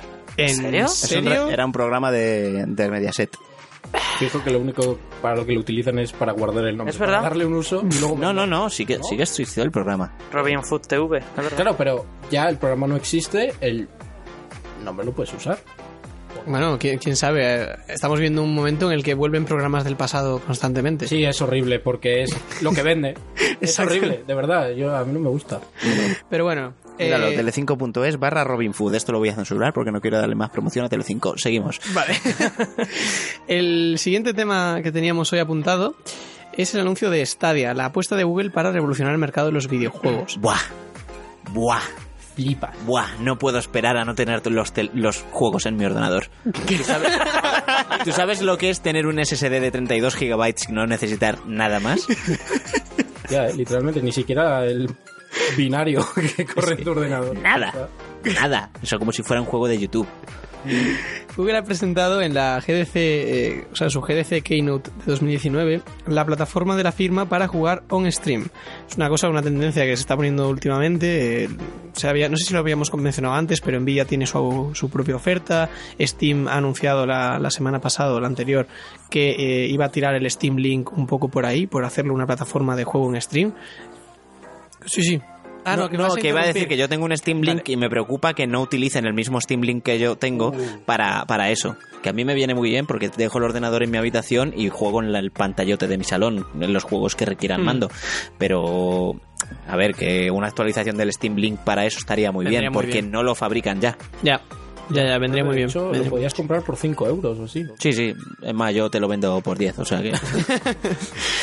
Stadia, que es el nombre eh, con el que ha sido presentada, aprovechará la más que probada infraestructura cloud que tiene la compañía, porque ya sabemos que Google, en cuanto a infraestructuras gau- cloud, ya tiene experiencia. O sea, mm, tiene un huevo de servicios, aparte ahora que se ha metido más en el tema de deep learning y demás, ha montado una infraestructura bastante buena, yo la he probado en, en el trabajo y no hay quejas. Y aparte, de hecho, con el tema de Deep Learning, también aprovechar la gra- gran capacidad de computación gráfica que ha adquirido en los últimos años para esta tecnología, ¿no? Para Deep Learning. Se han dado cuenta que, joder, tenemos la infraestructura, tenemos la capacidad de computación, pues, ¿por qué no hacemos que eh, los títulos más exigentes del mercado eh, puedan correr a cualquier, o sea, la más alta calidad en cualquier plataforma? De hecho, esto es quizás el anuncio que más me flipó a mí de la presentación y que ya veremos cuánto queda de estos al final, porque se, presen- se presentó eh, en el Keynote cómo podrías saltar de jugar en tu navegador a jugar en tu Android, a jugar en la tablet, a jugar en, el, en cualquier dispositivo que lleve tecnología de Google. O sea, era como ¿en serio. Evidentemente, si lo que estás haciendo es un streaming de vídeo y, y datos que van de vuelta hacia el servidor, no, no es demasiado complicado dar ese salto de uno a otro. A mí lo que más me preocupa es el tema de la latencia y las bajadas de calidad, porque muchos ya lo sufrimos en, en YouTube. Sí, Veremos cómo cambia eso con la tecnología 5G, pero por ahora, pero se, se- perdón, sí. por ahora se queda en una promesa tecnológica espectacular. Y ya nos han puesto la miel en los labios. Vamos a ver en qué queda. Se No, supone de todos modos que Google está, va a usar, vamos, por lo de deep- la tecnología que está, la computación gráfica que está usando para el deep learning, se supone que esta tecnología que está que quiere usar es mayor que la que está usando con YouTube, o me estoy equivocando yo. evidentemente tiene que ser mucho más Claro. potente porque necesitas latencias muchísimo más bajas sí. el procesamiento no puede ser precisamente lento A mí, eh, una cosa que sí es verdad es que esto eh, hay juegos evidentemente que no nos gusta depender de internet para jugarlos por, por cualquier cosa. Pero sí, sí es verdad que la miel en los labios te la ponen. ¿eh? Sí es verdad. Quería hacer un inciso y es que, no sé si lo sabíais, pero esto es lo que se llama cloud gaming y ya lleva existiendo un montón de tiempo. sí sí Ya, pues ya, eso ya, es una, sí, lo es una sabemos. tendencia que llevaba mm, apuntándose desde hace tiempo el problema es que no había una infraestructura para ello ahora es cuando empieza a verla Ahora, cuando Google da... Claro, Cuando- gigante, ¿sabes? cuando los bitcoins bajan de precio las gráficas las tienen que utilizar para otra cosa Pero cuando llega Google dice quita que tú no sabes. Y, y se impone ahí. Los bitcoins ya no valen nada, pues vamos a usar las gráficas, que, que las tenemos ahí abandonadas, las pobres. Tenían todas las 1080 ellos. las que escaseaban en el mercado, ¿no? Exacto. Las han rescatado y venga, a darles un uso. Está muy bien porque se abre un, un, un ba- un abanico de posibilidades espectacular. Ahora, tú ves un anuncio de un videojuego antes de ver un vídeo en YouTube y te ponen el tráiler y ya está. Y le das a skip porque te suda, te suda todo ver ese tráiler porque ya lo has visto 50 veces. Pero si ese tráiler es una demo de dos minutos que la puedes jugar, De hecho, es una de las ¿Cómo cosas cambia, que eh? presentaron ahí para, para despertar el hype. Era de esta, este concepto de convertir todo Internet en tu tienda de videojuegos. Es decir, un vídeo en YouTube, un enlace en Twitter, eh, un mensaje que te pasan por Telegram, cualquier enlace que esté relacionado ¿no? con su bueno el enlace del juego que tienen que tendrán ellos en su plataforma te lleva directamente a jugar o sea es eso estar viendo un, un tráiler y decir play now Joder. ¿sabes? Y saltar directamente a meterte en un triple A. Desde tu tablet, desde tu portátil. sin instalaciones, esperas mínimas, es la plataforma completamente dispuesta para venderte el videojuego desde el minuto uno. Esto, esto es una duda, es una duda un poco de idiota, ¿vale? Así que si parezco tonto no me juzguéis mucho. Tonto. En cuanto a los requisitos de los juegos, esta tira de, de sus, Desaparecen. sus servidores, ¿verdad? Sí, sí, claro, claro. Claro, desaparecen. esa es la duda que tenía porque a mí me sonaba como demasiado mágico en mi cabeza. Digo, no puede ser. La- el, el único procesamiento que depende de ti es el procesamiento del vídeo, el, el- el- la descodificación del vídeo, mostrártelo por la pantalla y mandar eh, las instrucciones de tu teclado o de tu periférico hacia ellos. Nada más. Joder. Joder. Por eso, por eso que se pueda hacer en una tablet, en un móvil, en cualquier dispositivo con una pantalla. Si vas a poder jugar al Minecraft en el Apple Watch, De todos modos. oh, sí. Eso sería genial. De todos modos, eso, pensad en todas las implicaciones que trae, tanto positivas como, bueno, negativas, a ver, comillas. Eh, uno de los, de los mercados que más dinero mueven los ordenadores es el mercado de, los PC gaming, en plan, ordenadores que son unas máquinas con un montón de luces, eso para mí me sobra completamente, pero bueno, con luces y, y de todo, ¿sabes? Todo súper precioso y todo con, con, unos, con unas gráficas súper caras. Claro, y claro. ahora eso, el- el- va a desaparecer la tarjeta gráfica de los ordenadores. Claro. Seguirá habiendo juegos que te seguirán dando la licencia porque no creo que tengan toda la oferta de videojuegos existentes en la plataforma. Serán evidentemente eh, los AAA del momento y alguno que esté un poquito más atrasado, pero si tú quieres jugar a un videojuego que tenga 2-3 años, no creo que lo tengan en la plataforma. No lo creo, porque me parecería un- una pérdida de, de, po- de potencia por parte de Google muy tonta. Cre- creo yo, igual me estoy equivocando, que Steam y Epic y todas estas tiendas que te, que te proveen los videojuegos para lo que los tengas en copia fis en, en tu disco duro y corran con tu hardware, eso es muy complicado que desaparezca del todo. Uy, escucha, escucha, no, no. Porque espera. entonces los indie gamers Valve corre, haz Half-Life 3 ya porque se te acaba el chollo de Steam. Yo solo lo digo. Ya. Bueno, Steam está a tiempo de, de saltar a esta, a esta Ya, ya. tecnología y hacerlo bien. Pero que Google está, está, vamos, lo que quiere Google básicamente es cambiar, Revolucionar el mercado. revolucionar el mercado de Tal los cual. ordenadores y de... Si cumplen con lo que prometen, lo revolucionarán. revoluciona por completo. Sí, pero bueno, veremos, veremos. Sí, no, sí. no se ha hablado mm, de fechas exactas de integración, no se ha hablado de cómo funcionará el tema de los precios, de las licencias, con lo cual hay muchas cosas en el aire que ya veremos de aquí a que salga. Puede cambiar muchas cosas, ¿no? Pregunta, ¿alguien dijo por ahí, oí un rumor de que habían anunciado una consola de Google? No, no. No, no, un no. mando. El mando. es cierto. El Pues- mando. pues el mando que tiene funciones muy capullas. Que son muy capullas. Tiene el modo share, que tú puedes compartir, supongo que el clip del- de lo que has hecho, que eso ya está, pero lo bueno es que ya lo tienes almacenado en el servidor y lo compartes y tú no tienes que gestionar nada. Pero una opción que tienen, según he visto en el vídeo que ha hecho review Pazo64, que vuelvo a recomendarlo, un tío muy cachondo para estas cosas, que mm, se informa lo justo y lo comenta súper bien, es que tú puedes compartir eh, una parte del juego, un nivel o, o un- o una mazmorra o lo que sea y mandárselo a tu colega para que juegue esa parte. Si no me equivoco, lo han llamado State Share, que es literalmente una imagen de tu partida. Impresionante. O sea, el todo, tus tus ¿Tú sabes el Kingdom Hearts? O sea, se... que, que la vaya. gente que no puede jugarlo y se está comiendo spoilers, pues al- a- lo que había de ahora de spoilers era solo el principio. Ahora viene la mierda grande. Ahora es, mira este boss final. Míralo. Mira cómo muere Tidus en Final Fantasy X. Míralo.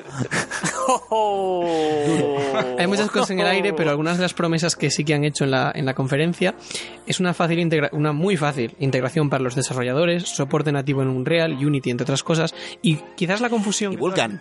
Entonces, espera, espera, espera. ¿Eso significa nuevas oportunidades para los indies? Dime que son nuevas oportunidades para los indies. Sí, de hecho, Vamos. Cuando has dicho lo de la consola, mm, me ha venido a la cabeza que la posible confusión que, que has podido tener es que una de las cosas que han anunciado es que a la hora de desarrollar, le van a ofrecer a los, a los estudios la oportunidad de, una, desarrollar en los servidores de Google, o sea, desarrollar en cloud, dos, des- eh, comprar un propio servidor Stadia para instalarlo en sus oficinas, que sería para instalar en un rack como tal, o tres, un mini ordenador Stadia, que sería la misma arquitectura que tiene Stadia en sus servidores, pero para desarrollo en local. Lo cual abre muchas oportunidades. O sea, yo creo que Google está apostando fuerte por. No es en plan, mira, aquí mi tecnología, mis cojones y a ver quién se atreve a. No, aquí ¿Sabes? están- están No, es como. Queremos que desarrolléis nuestra plataforma, así que tomad todas las facilidades, todo lo que queráis. Google, desde aquí os mandamos nuestro abrazo, simpatía y todo nuestro amor y nuestros ánimos para que todo esto salga de puta madre. Nuestra información no. No, eso- eso Vuestros servicios los queremos. Eso ya lo No- con- Darnos nuestra información, no. Quique, eso, eso ya lo consiguen ellos sin pedírnoslo, no te preocupes. Sí, sí que nos lo piden, pero nosotros se lo damos sin pensarlo demasiado. A los anuncios sobre el desarrollo también se ha sumado un anuncio eh, interesante para la industria del videojuego y es que Google se incorpora a la industria del videojuego con Stadia Games and Entertainment, el primer estudio first party de la compañía, con el objetivo obviamente de aumentar el catálogo de Stadia, porque se supone que Y no tener que pagar royalties a otras empresas. Que Google se nos cuela en la E3, caballeros. Fórmula Netflix. Fórmula Cuidado. Netflix, sí, sí. no sé cómo funcionará este estudio, pero teniendo al gigante que tiene detrás, puede prometer Que títulos Google, muy que interesantes. Google es al, ciber- al mundo cibernético lo que Disney es al mundo real, ¿eh? Cuidado Mm, con es eso. verdad, es verdad. Em, también se promocionó la integración de varias eh, features de Stadia orientadas más a influencers. Obviamente es Google, somos los dueños de YouTube, así que No, no, no, esto es un, esto es un contraataque contra Twitch. Twitch, exacto, es decir, Eduardo.tv para los, para los fans de Pero, Pazos. pero porque, a ver, eh, a ver, si lo tengo entendido, Google en sus distintas redes, Google, Google Plus, YouTube, tal, lo llevan distintos equipos. Y el equipo que lleva YouTube de, de moderación y de tal, lo está haciendo muy mal. no permite que menciones YouTube. Y además las desmonetizaciones completamente absurdas. Es- Dices, haz- dices que, que Twitch no permite que menciones YouTube. No, no, al revés. YouTube, si no mencionas Twitch en algún Sí, sí, momento, te, puede desmonetizar el vídeo e incluso quitártelo. Esas, esas estrategias no les están yendo bien porque cada vez más gente Se está van. pasando a Twitch. Se Es van. que el mayor problema que estaba teniendo YouTube es que la parte de YouTube Gaming se la estaba comiendo Twitch. Porque la gente se iba a streamear a Twitch. No solo por temas de. Bueno, en realidad sí que tiene que ver con la moderación. Porque mucho era de eh, las reclamaciones de copyright. Por gente que hacía gameplays y de repente le caían. Venga, bloqueo en todos los vídeos por mostrar fragmentos de un videojuego. Que es como, tío. Soy, o sea, soy un, en soy un youtuber gamer, me dedico a esto, Claro. ¿sabes? Es decir, mi, mi trabajo es hacer gameplays. Si no puedo hacer gameplays, Y además, Pues adiós y a tu además plataforma. es muy, era muy, muy típico, esto lo he visto en un montón de vídeos, que de repente en un, en un videojuego saltaba una pista de canción que era una canción famosa con copyright, y el youtuber se tenía que ver obligado a cantar otra cosa o a hablar y no parar de hablar, porque es que si no le metían el... o a censurar. Eso si lo haces en directo, porque si no tienes que estar editando. Pero no, pues esto lo he visto en directo, de repente era, era Tonacho, no sé si lo conocéis. Y Sí. la, la, la, la, la, Sí, la, sí, la. que es un tío muy saleroso y tal, y de repente empezó la música, empezó, no, que hay copyright, ah, no, y empezaba a cantar él y era y Es se que no estaba te quedando queda sin otra. voz el pobre hombre, ¿sabes? No te queda otra. Entonces, obviamente, eh, Google ha visto la oportunidad de potenciar eh, YouTube en cuanto a esto, pues integrando cosas que en realidad tampoco son tan novedosas, porque como has dicho tú, Néstor, Twitch ya lo tiene, es decir, la integración con los videojuegos, de que el chat interactúe con el juego que estás jugando, ya es algo que se ha visto. Bueno, pero esos son scripts que son que son voluntad ya del, del propio desarrollador Sí, que sí, se claro, opción. Ellos dan la facilidad de la Claro. integración con su plataforma, en plan de, oye, desarrollador, ¿quieres meter, quieres hacer juegos de estos en vez de en Twitch en nuestra plataforma? Pues ala, toma. y además no tienes que ejecutarlo tú en tu propio servidor. Yo, yo, Esa. yo me imagino en esta conferencia, viendo esta conferencia en los estos de Twitch, que de repente dice, oye Charlie, ¿te acuerdas cuando hiciste la coña de que jaja vamos a tirar a Google? Bueno, pues Pues vete ahorrando. no Y sé, la hay, un- hay una función con respecto a, a lo que quieran hacer en YouTube que está muy bien y que si un, un streamer está jugando eh, en su plataforma, está ahorrando mucho dinero en, en componentes en- de, su de, su propio, de su propio ordenador, sino que además, si quiere jugar con suscriptores, Los suscriptores simplemente le dan al botón de Ya.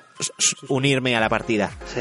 Se une a la partida, habrá una cola de espera in- insufrible. Sobre todo. También te lo digo, habrá AFKs a saco porque te ha tocado pasar a la partida y estabas cenando con la abuela porque pensabas que no te iba a tocar y bueno, pero ya se verá cómo, cómo funciona.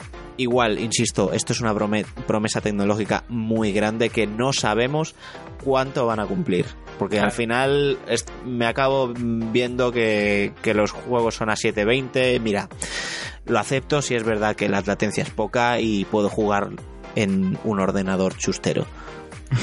A mí, a mí me preocupa, o sea, una parte me preocupa el, el tema de la latencia, que ya veremos cómo lo suplen, porque quizás está bien pues, para tener tu sobremesa sin comprarte un PC gaming de la hostia y poder jugar a los últimos juegos o conectar tu portátil por, por cable directamente Cable. y poder disfrutar de ello.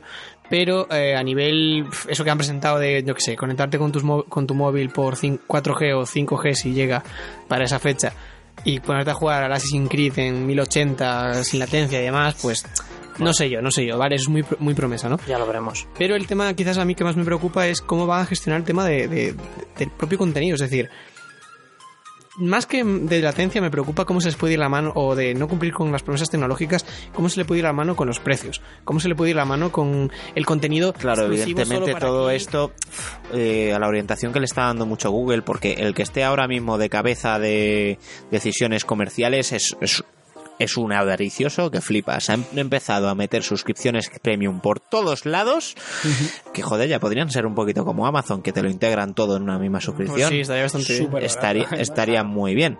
Pero no, lo que están haciendo, venga, una suscripción para para YouTube YouTube, Premium. YouTube Premium. Que no es YouTube O- Music. Y luego lo mismo. YouTube Music, que venga, que si tienes Google Music, te la integro en YouTube Music. Dices, oye, mira, súbeme, yo que sé, 3 euros. Y ponme y- YouTube Premium. y ponme YouTube Premium y Google Music. Y además la integración de las aplicaciones de pago en todo el grupo familiar, que por eso yo uso Google Music, cosa que recomiendo si tenéis aplicaciones de pago. Pero pero es eso, hay una serie de decisiones que no me están gustando. Por ejemplo, el consumo de mapas en páginas web, integrar eh, Google Maps en tu página web, ahora tienes que pagar. Sí. Y además es muy caro, ¿eh? ¿En serio? Sí, sí. Va a tomar por culo. De hecho, hay muchas webs que están desatendidas que ahora te sale eh, esta versión de Google Maps es de prueba con un, un pantallazo en gris y Sí, tal por y encima del mapa, claro. por encima del mapa que no se puede usar. Eh, eso ha sido un- un- una pequeña faenilla. Al final mucha gente lo que está montón, ¿eh? lo que está recurriendo es, es tener al mapa eh, ahí en plano sin tener que sin poder interactuar con él.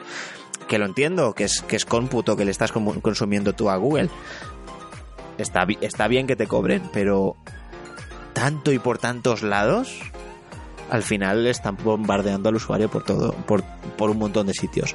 No sé qué precio le pondrán a esto. No sé qué precio estaría yo dispuesto a pagar por ello. También supongo que tendrán tiers. Sí. Igual que hace que hace mm, eh, Netflix con las calidades y el número de usuarios, pues supongo que tendrán su plan familiar, su plan 1080, su plan 4K, su plan triple A. Irán viendo. Más de, no, no, en plan, yo lo diría más como catálogo normal y un plan que te incluya los, las novedades. catálogo extendido. Con stream a 2K. o, o que tengas un catálogo general y que para jugar determinados títulos tengas que pagar un extra, porque intuyo que las Las que, novedades. que las, los grandes querrán querrán cobrar todavía su, Hmm. su, su chichita. Y, y como bien decís, los, los, los fabricantes de ordenadores gaming tienen que estar temblando. Algo que puede volver. No, no. Es que se me ha quedado el chiste antes en la. En, la, en, En el en- tintero. en el tintero. El RGB ahora va a estar a tope. Por- te tienen que vender RGB. Con razón estaban vendiéndote RGB. Es que no pueden venderte otra cosa ya. Hay alfombrillas con RGB, Sí. teclados con RGB, monitores, monitores, tío. Los monitores fueron los primeros en poner RGB. Está claro, está claro. Bueno, ya veremos lo que, lo que nos trae Google, que seguramente se hablará de esto largo y tendido en los próximos años. Eh, último gran tema de esta tarde. Yo eh, propongo que a partir de ahora vamos a decir Google dame mi droga. Google- Google, dame mi droga. Google. Todos los días, Google, dame mi droga. Sigue, Pi, lo siento. eh, el último tema de la tarde es las protestas mundiales contra el cambio climático. ¿Qué nos cuentas de esto, Víctor, si nos quieres hacer introducción? Sí, vamos a ver. Eh, espérate, porque ahora mismo. Ah, 16 de marzo. Vale. Es que no sabía el día exacto. Eh, hace poco se han dado pues unas protestas masivas por todo el mundo en contra del cambio climático y que parece que los gobiernos no están efectuando que todas las cosas que están diciendo que hacen en realidad no están haciendo nada porque la contaminación sigue subiendo, el clima sigue. Bueno, la verdad es que el clima dicen que ya lleva, eh, estamos en un punto de no retorno ante este cambio y no parece que ninguna empresa, ningún gobierno ni nadie esté haciendo caso de las medidas ni de lo que está pasando, porque está pasando. Entonces, básicamente de Sydney a Copenhague, de Londres a Berlín, de Roma a Hong Kong e incluso tanto Madrid, Barcelona, Valencia o incluso Sevilla. Los estudiantes contra la inacción de los gobiernos frente al cambio climático. Ha sido pues el movimiento, la manifestación es dentro del movimiento Fridays for Future. ¿Ha sido bien mi inglés? ¿Ha estado bien ahí? Sí, supongo. Eh, sí. Te doy un 3. Un tren que promovía una huelga estudiantil emulando a Greta Thunberg, la joven sueca que en agosto decidió por parar todos los viernes como protesta por la falta de ambición de su país ante el calentamiento global. Eh, esto inicia un debate. Hay gente que lo niega el calentamiento global. Hay gente, y esto he debatido con muchísima gente sobre esto, y me indigna muchísimo que la gente sea tan idiota, de que no, es que el, el clima del mundo cambia, sí, ¿no? Claro que cambia, pero no tan rápido. Y el cambio climático que estamos, que estamos sufriendo actualmente se está notando.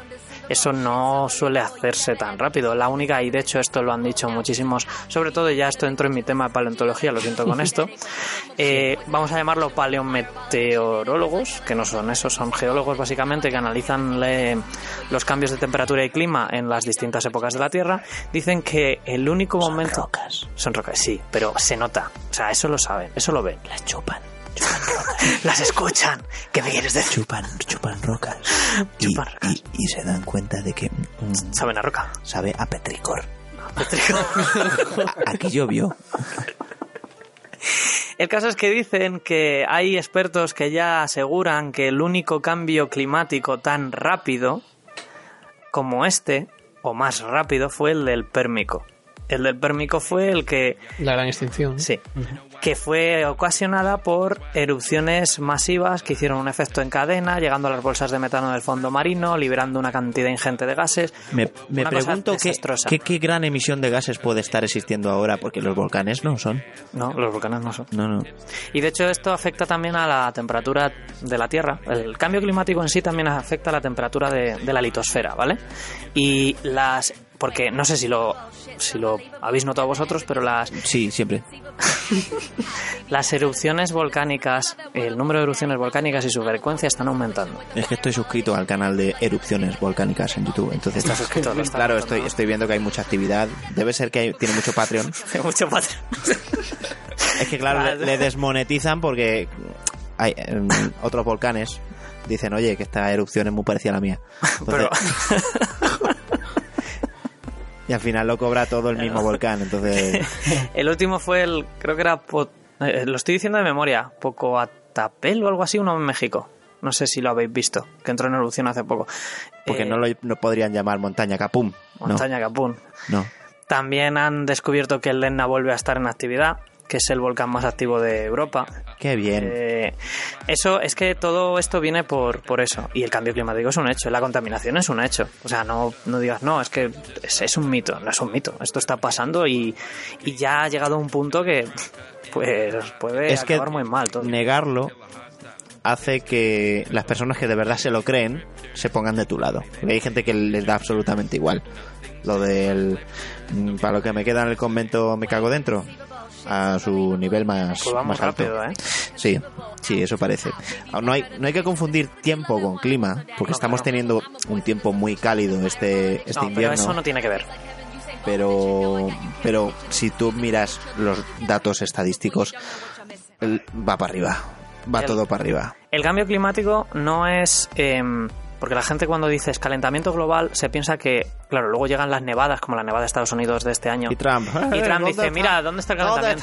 Pues- pues ahí está. eh? Es que eh, precisamente esa nevada es una de las es uno de los síntomas porque el Clima extremo. El clima, claro, clima extremo. Además, el, el calentamiento afecta a las corrientes marinas y las corrientes marinas son las que distribuyen el- el- la temperatura en la Tierra. Y por ejemplo, por eso en el en, en Canadá, en la en, en la misma latitud que en Europa, hace más frío porque la corriente no es igual. Entonces, cuando calientas la corriente del mar, eh, la corriente se se, se vuelve loca, no calienta bien y entonces ocurren cosas como lo que ocurrió en Estados Unidos, que baja la temperatura de golpe, por ejemplo. A mí me hace mucha gracia que el, el país más negacionista respecto al cambio climático del mundo sea Estados Unidos, que es quizás uno de los países que más afectado está y que más afectado va a estar. Sí. Porque no paran de tener tormentas explosivas, tornados, todo tipo, Tienen un clima cambios de climas inestable. extremos que Presidentes extraños. ¿verdad? El cheto este no sabe de dónde ha salido. Pero vamos a tener primer, primer presidente negro. Venga, ahora el naranja. El siguiente El, el siguiente, a ver si tenemos un poquito de suerte y es verde. Es por favor. Muy bien No llevado. tiene pinta. Muy bien hilado, Néstor. No tiene pinta de que sea verde. No, no tienes pinta. No, sin duda, el cambio climático no es una opinión, son, son datos, son hechos, como tú dices. Y, y el problema es que yo ya no me preocuparía tanto por los negacionistas como por el hecho de, de que la gente que quizás afirmaba de esto ya no tiene remedio, parece que van empezando a tener razón. Plan de quizás cada vez tiene menos remedio y llegue el punto en que no va a haber remedio. O sea, porque lo que nosotros estamos desestabilizando en cuestión de, de, de 100 años, prácticamente, estabilizarlo de nuevo nos va a costar mucho tiempo. Si es que algún día se puede volver a estabilizar. Y creo que es una cosa que sobre todo a nosotros los jóvenes, y veía estas manifestaciones se veía sobre todo gente joven, estudiantes, porque es a quien más nos tiene que importar. Porque el ser humano es muy cortoplacista. Y no es cortoplacista a escalas grandes y a escalas pequeñas. Una persona de, de, de 40 años, por ejemplo, yo entiendo que no le importe el cambio climático. Total, él no va a vivir los peores efectos, los vamos a vivir nosotros. ¿Sabes? Es que a nosotros nos tiene que importar. Es es súper irónico que en la crisis, lo del cambio climático y todo eso, nos están, nos están jodiendo el futuro a nosotros. ¿Sabes? Es un poquito ofensivo ya. Y, no es- y además no es algo nuevo, ¿eh? O sea, lo del cambio climático es una cosa que se lleva sabiendo desde hace mucho tiempo. Que, que la causa era humana, quizás eso es más en los últimos años que se ha asegurado, porque si hace eh, 50, 60 años, o incluso un poco más, se decía, bueno, quizás somos los humanos. Luego, hay bastante posibilidad que somos los humanos. Somos los humanos con bastante seguridad. Ahora, somos los humanos. O sea, ya está. O sea, no, no hay, no- lo siento. no Y hay las, las primeras alertas de, de científicos empezaron poco después de la, de la revolución industrial, cuando empezó a consumirse carbón en grandes cantidades y a darse cuenta de que todas esas emisiones que no estaban identificando por qué toda, todo- toda esa actividad industrial estaba conllevando a, un, a una elevación de las temperaturas, ahora es cuando es muy muy evidente y es exponencial. Frenar una curva exponencial no es, No es fácil. No es nada fácil. Más cuando no queremos renunciar a cuanto más tarde, peor. Y además, a día de hoy, nu- nuestra sociedad y nuestra industria sigue siendo tan dependiente de esas emisiones que, aunque ahora mismo de verdad se concienciase todo el mundo y dijese, vale, vamos a poner solución a esto, tardaríamos años en parar y tardaríamos muchísimos más en revertir. Y, y por eso yo entiendo que eso a una persona de 40 años le da igual, pero a nosotros no nos puede dar igual. Bueno, nosotros estamos ahí para avisar con los podcasts, en plan, se acaba el mundo, chicos, venga, el último Es que podcast. al final, mm, esto lo, lo decía lo, lo de- lo decía y lo dice mucho mi madre. Esto, estas cosas al final solo las para una guerra. Yo solo espero que se libre en Stadia y haya poca latencia. Bueno, no sé si tenéis algo más que comentar de, de- de este tema, aunque su- supongo que podremos hablar. Yo sí, yo, yo voy a hablarle a nuestro futuro presidente del gobierno para, para pedirle, por favor, Santi, Es que mira lleva, que digo, lleva a cabo broma. Digo, no voy a lleva, lleva a cabo políticas verdes verdes de guardia civil no verdes de, de- de ecológicas por favor solo te pido eso lo demás mira mm, hago hago oídos sordos El color de su partido es verde. Claro, coño. Los verdes. En realidad, en realidad ha salido de Pacma, pero no nos lo quieren decir, ¿sabes? Dicen, "Lo- los toros, los de los cuernos, a- al Partido Verde. Joder. Bueno, pasamos ya a la, a la ronda rápida de titulares. Esta semana, entre los titulares que hemos destacado, eh, Battlefield 5 Firestone, el Battle Royale llega a la franquicia de DICE el 25 de marzo. Como no tenía que caer, o sea, yo creo que poco a poco van quedando menos y menos franquicias que no incorporan el Battle Pero es Royale. que ya lo hemos dicho, el Battle Royale alcanzó su pináculo con el Tetris 99. Que no pongan más Battle Royale, que vuelva el single player, el single player definitivo de no tener que interactuar con nadie. Que hagan el Minecraft y le quiten el multiplayer, que juegues tú solo. Eso sería lo fantástico. ¿Te imaginas un juego en el que no tengas que aguantar a nadie?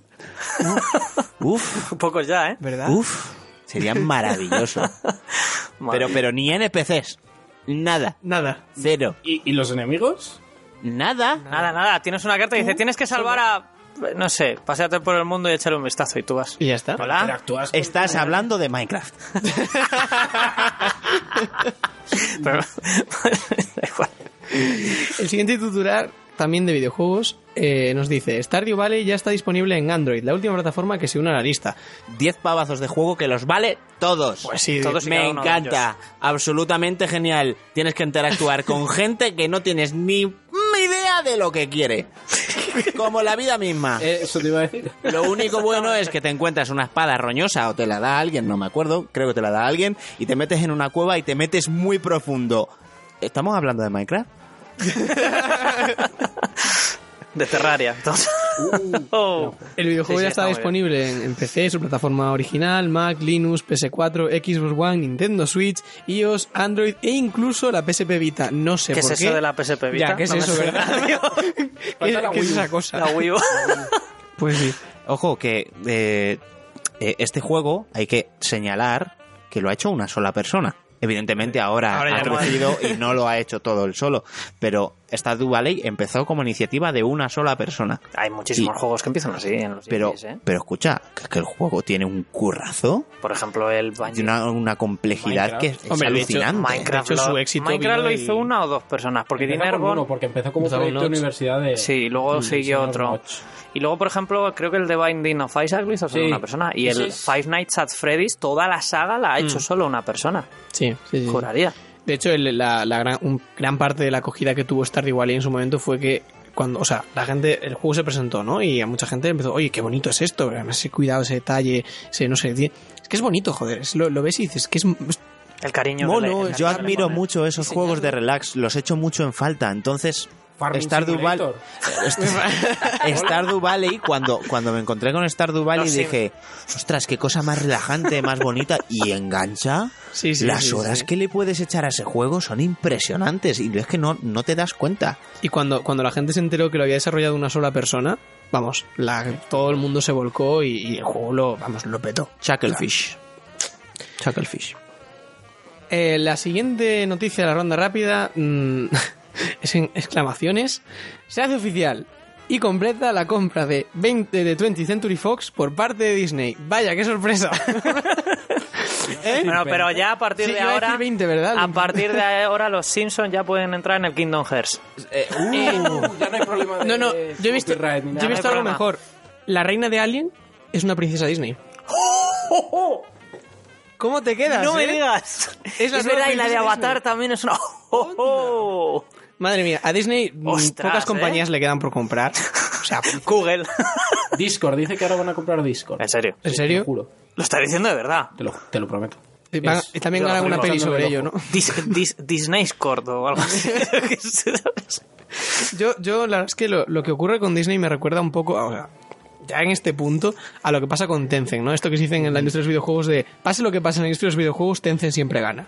Pues yo creo que ahora en la industria del cine es como, pase lo que pase en la industria del cine, Disney siempre Pero gana. eh, si te fijas, además, Ay- esto ay- coincide en que está terminando otra fase del universo de Marvel y van a empezar otra fase más. O sea, con personajes que han traído. Van a meter. Aquí. o sea, Yo ya sé quién va a cargarse. eh, Los Cuatro Fantásticos. No, ya sé quién va a cargarse a Thanos. Ve, espera. ¿El Alita. gato? Alita. Alita es de Fox. Pero bueno, Hay, hay una cosa. Siento irme del tema, pero tengo Venga, que te tomar el papel. una sí. Pero es que ha habido muchísim- muchísimas vueltas alrededor de este meme o sugerencia sobre mm, Endgame de, Ah, de los de, Avengadores. de Avengadores. De Avengadores. Avengadores. Avengadores. que ha habido especulaciones de cómo pueden llegar a matar a Thanos.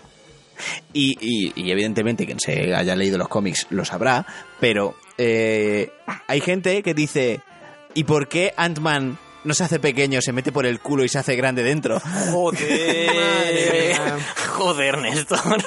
Y hay muchos memes en Reddit alrededor de esta teoría y es magnífico. Y hay una teoría, hay lo típico de la gente que les sipea y ya los hace amantes y todo eso seguro, siempre lo Madre mía.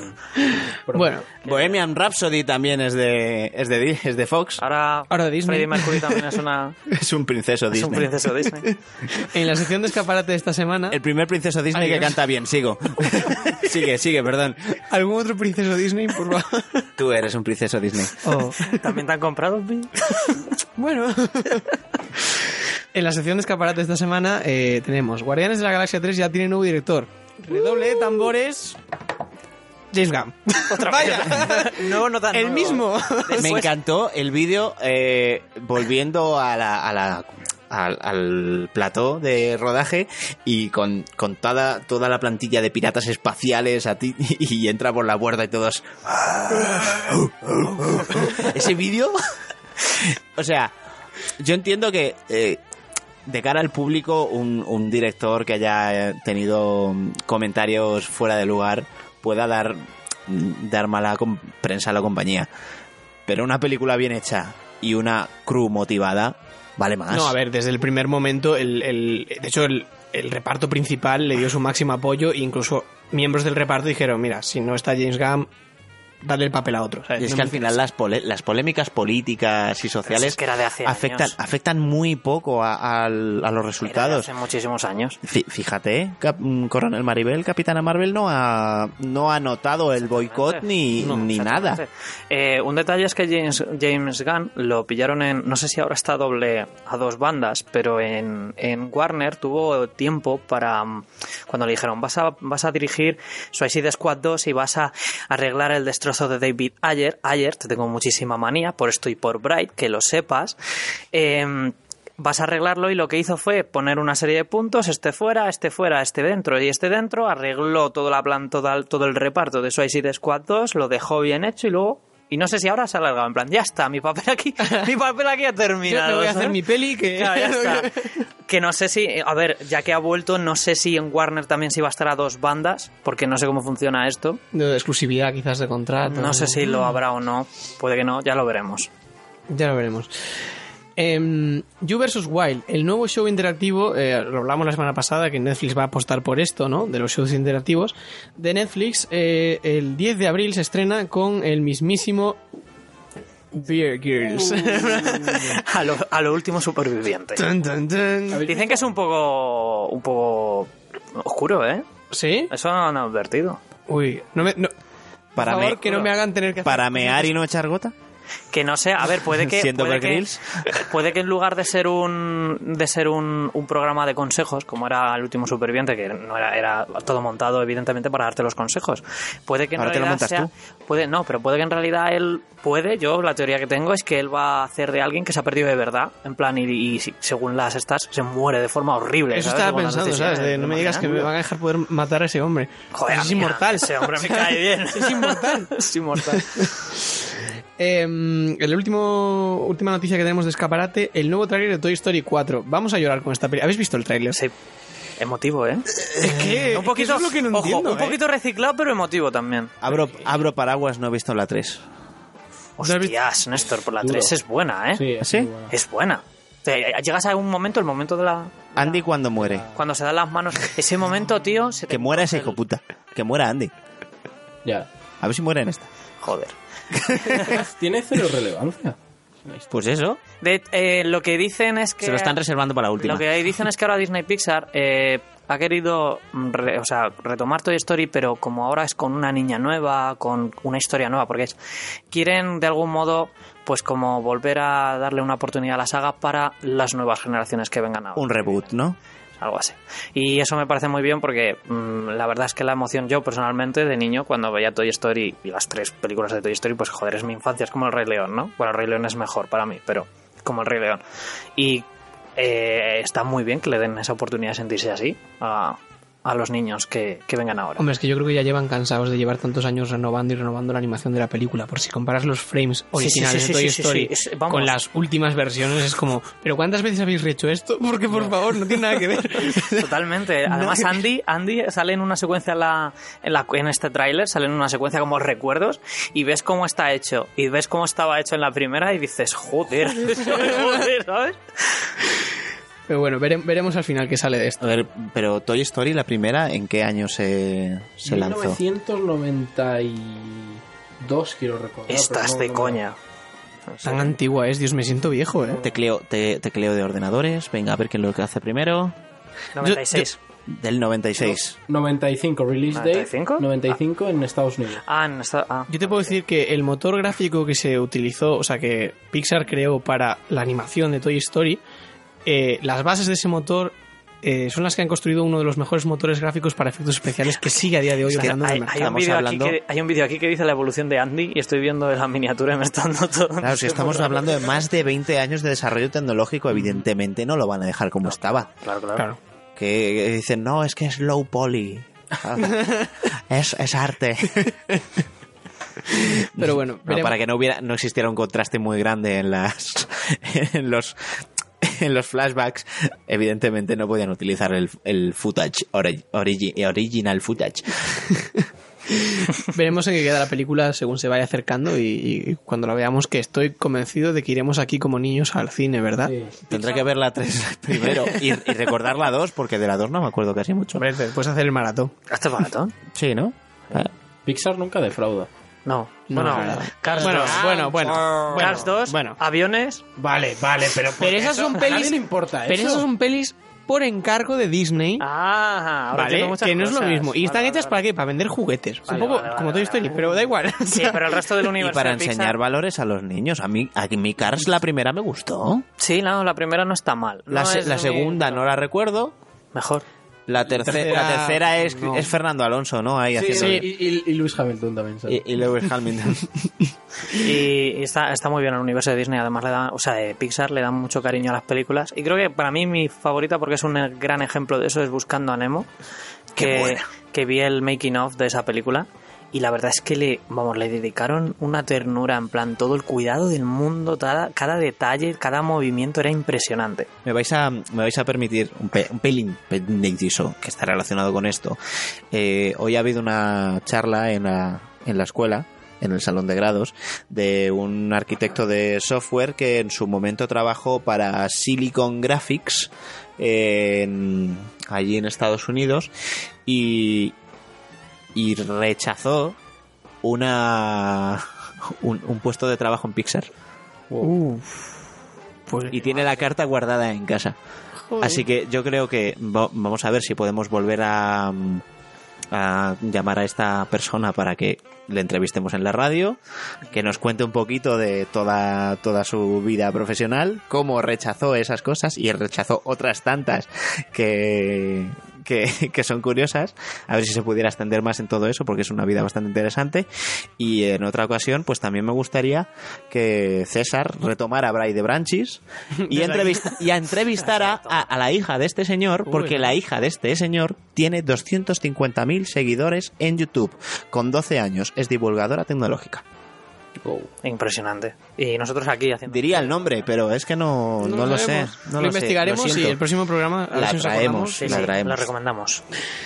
Pues pasemos ya a lo, a lo que está por venir eh, la próxima semana. La verdad es que al final no nos hemos extendido tanto, ¿eh? Bueno, aún hay tiempo. ¿Cómo? Aún hay tiempo. Bueno, hay tiempo, hacemos un, aquí un Bray de Branchis pequeñito.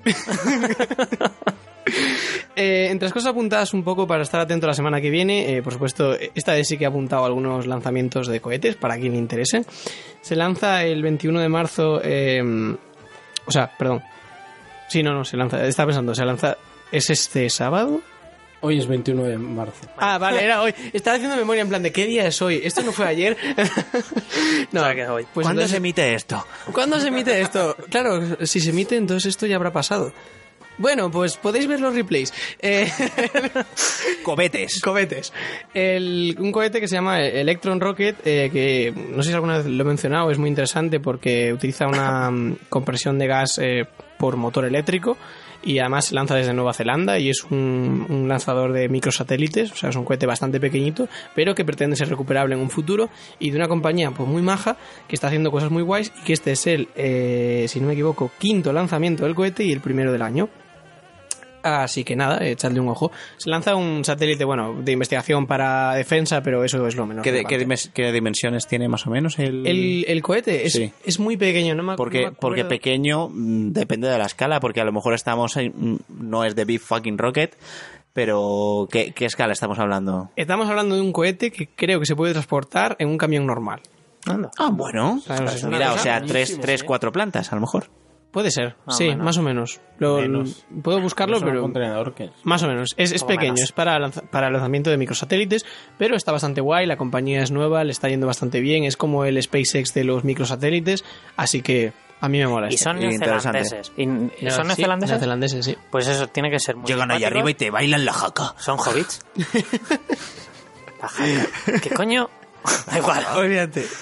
Vale. Eh, el otro lanzamiento que hay es de el cohete Vega de Ariane Space, eh, la compañía europea, que lanza el satélite Prisma para la agencia italiana, que básicamente es un satélite de 830 kilos dedicado a observación terrestre. Es un satélite que se va a lanzar a órbita solar sincrónica, eso quiere decir que estará sincronizado con la Tierra y con el Sol en el punto de Lagrange. Eh, y nada, este lanzamiento es el 22 de marzo. Eh, no suelen ser lanzamientos tremendamente espectaculares, pero bueno, a quien le interese, ahí lo tiene. En apuntes de estrenos de cine, eh, esto va a ser muy rápido. Mm, no me gustan los estrenos de cine que hay esta semana. Ya está. a ver, eh, yo eh, desde, desde que puse el guion Pi, yo estuve buscando. No me Es que ha habido nada. mucha pirotecnia. Ten en cuenta que han sido los, los Oscar, hay muchas mu- muchas productoras españolas, o sea, muchas distribuidoras en España que se esperan a los Oscar para sacar sus películas. Detalle, eh, detalle. Eh, que tenemos un- hemos tenido un caos a veces con los anuncios de los estrenos. Yo ya me he puesto, ya sé cómo funciona, ¿vale? Porque ha sido culpa mía, tengo que reconocerlo. Mañana se estrena la segunda de Godzilla. Es mañana. O sea, bueno, mañana o hoy, depende de cuándo se suba este capítulo, pero es el 22 de marzo. Vamos a intentar que sea esta noche, vamos a intentar hacerlo rápido. Ahora que tenemos tiempo, lo montamos en un ratito, en un ratito y se Eh, sube. así que así que no os preocupéis que a partir de ahora pues ya vamos a estar más seguros porque ya sé ya sé hasta qué día quiere Pi que ponga los estrenos. O sea, Porque- viernes 22 Es que yo iba estrena. sumando este día más 7, entonces claro, justo caía en el séptimo digo, pues ya está. Entonces nuestra Estábamos aquí haciendo álgebra extraña. Sí, pues ya está. Y digo, pues no, pues, Pues, es a tú di la fecha, claro. di la fecha. Bueno, pues lo que pasa es que 22 si de lo dices ahora, la semana que viene no lo puedes decir porque te has quemado el carrete. Has quemado ese cartucho ya. ¿Qué? Vale, da igual. Ya lo has Pues dicho. sí, ya es, es mañana, viernes 22, ¿no? Sí, viernes 22. Eh, Esa es la de los titanes. ¿no? La de sí, La- de- Lagarto rey, gordo. rey de los monstruos. La otra que, que Juancho Lagarto, ¿no? Juancho Lagarto. Lagarto Juancho. La otra no me acuerdo. cuál La otra que mencionamos la, de- semana pasada es la de Nosotros, Nosotros, no o sé algo así, que es el thriller este sobre una familia afroamericana. Que son sus clones o Sí, algo que así era muy raro. muy mal rollo. Sí. Que también se estrena este- que, este eh, eh, una de la, uno de los, la, la- una de las actrices coprotagonistas es la actriz que hace de la mujer del ¿cómo se llama el, el Black Panther? Eh, El príncipe no sé, ¿Cacra? Black. Panther. Sí, ¿Cacra? bueno, ¿Cri cri? eso, que es la, la novia de, de este personaje, hace de, es la misma actriz. Espérate, vamos a buscarlo. Chadwick Boseman. Vale. Pero en estrenos de, de series y añadidos en nuestras queridas plataformas digitales, sí que hay alguna cosa interesante para mencionar. Eh, la primera es eh, Pequeñas Mentirosas Perfeccionista, que es eh, el 21 de- se estrena el 21 de marzo, es decir, hoy, y es el spin-off de la conocida serie eh, Pequeñas Mentirosas, que yo no he visto, pero todo el mundo habla de ella. Entonces, no sé hasta qué punto es buena la serie, pero como se habla mucho de ella, pues aquí se ha ganado su hueco Pues sí. básicamente. Eh, Absentia temporada 2. Esta serie yo no la conocía nada, pero la verdad me ha llamado la atención solo por la actriz, porque es la, la actriz de Castle haciendo de nuevo de policía, con lo cual digo, pues bueno, pues puede estar bien, puede Es estar bien. pero las series policíacas al final acaban aburriendo. Sí, es, Acaban es verdad, siendo es muy, muy repetitivas. Pero bueno, para quien le guste este tipo de series, es eso, la temporada 2 de Absentia en AXN, el 26 de marzo se estrena. eh, y esta serie eh, va de que después de haber sido declarada presuntamente muerta, la agente del FBI, eh, Emily Byrne, que es la actriz de Castle, trata de recuperar su identidad y a su familia. y, Escúchame, ¿y si, ¿y si lo de que acaba muerta era al final de la primera temporada y la has jodido, pero bien? No, no, no, no. Ah, Esto ¿no? es la sinopsis de la primera temporada. Ah, de las vale. Obviamente no voy a poner la segunda porque... Me recuerda a la serie esa que se llamaba. eh, no me acuerdo cómo se llamaba. La del. La del sitio del FBI. ¿Cómo se llama la academia de- del FBI? Cuántico. Cuántico. Esa serie era una basura, tío. Ya, era bastante mala. Era una moña, es era verdad. basura. La tía estaba huyendo del FBI, pero iba maquillada de puta madre. Y era como a mí me cortaba todo el rollo. Era como, ¿por qué? No entiendo. Eso, Eso era mí- lo que te cortaba el rollo de la Él serie. fue lo primero que me cortó el rollo. Y luego ves que hay una Merisu que lo flipas porque el personaje eh, es, es ridículamente, está ridículamente rota y es ridículamente increíble en todos los estos. Y ya, ya digo, paso esta serie. Paso. Eh, la- ¿Queda, queda alguna más? Sí, Nightfall. Nightfall, temporada 2 en HBO el 26 de marzo. Es la segunda tanda de la ficción histórica sobre templarios. Yo me vi la primera temporada, me gustó. Mira, está muy bien para ir acumulando cositas para justificar el pago de HBO cuando llegue Juego de Tronos. Efectivamente. Tan, tan. Aunque yo ya me las estoy quemando ahora. O sea, la, Ah, esas ¿tienes series. HBO? Sí, ya lo tiene. Bueno, yo es que tiro del, del Movistar Televisión que tiene mi novia. Y voy Eh, a ¿Lo verla. tienen- voy a ¿Lo tiene incluido ahora? O es que era una cosa muy Sí, rara, ¿no? siempre hemos visto en su este los estos de. Salen al Pero día, no además. tendrá todos, ¿no? Tronos. ¿O sí? O te- bueno, si te coges Movistar día. Series te lo incluyen, ¿no? O- bueno, Creo no que- sé, creo pero que a lo sí. mejor no todas. No. No toda la serie no, pero digo que la de Juego de Tronos sale. Ah, bueno, vale. Yo digo la de Juego de Ah, bueno, Eh, sí, porque tiene doble lanzamiento. Sí, sí. Aprovechando que ya no quedan más, yo Eh, creo que podemos hacer un pequeño throwback Netflix. Es decir, recomendar cosas o de HBO o tal que sean anteriores a las primeras emisiones de, de La curiosidad no mató al gato porque hay series que están allí perdidas en, en, en Netflix y que nadie ha, ha visto. Entonces, yo quiero recomendar American Vandal.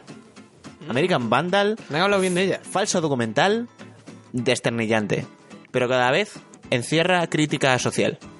Mm, Muy bueno, muy muy bueno. Eh, el primer el, el primer la primera temporada se compone de, de, bueno, pues un, un chaval que le gusta investigar eh, crímenes de escuela, ¿vale? De vandalismo. Y lo que están investigando es un chaval que ha pintado pollas con graffiti en los coches del profesorado y que le han expulsado del, de puta madre. del, del instituto. La cosa es que se que lía alrededor de esa investigación un documental espectacular. Y el segundo, el segundo es como que la segunda temporada es como que han tenido mucho éxito con el primer documental, no sé qué, como dándole mucho rollo de que el documental es verdadero. La segunda temporada investiga, la podéis ver por separado si queréis.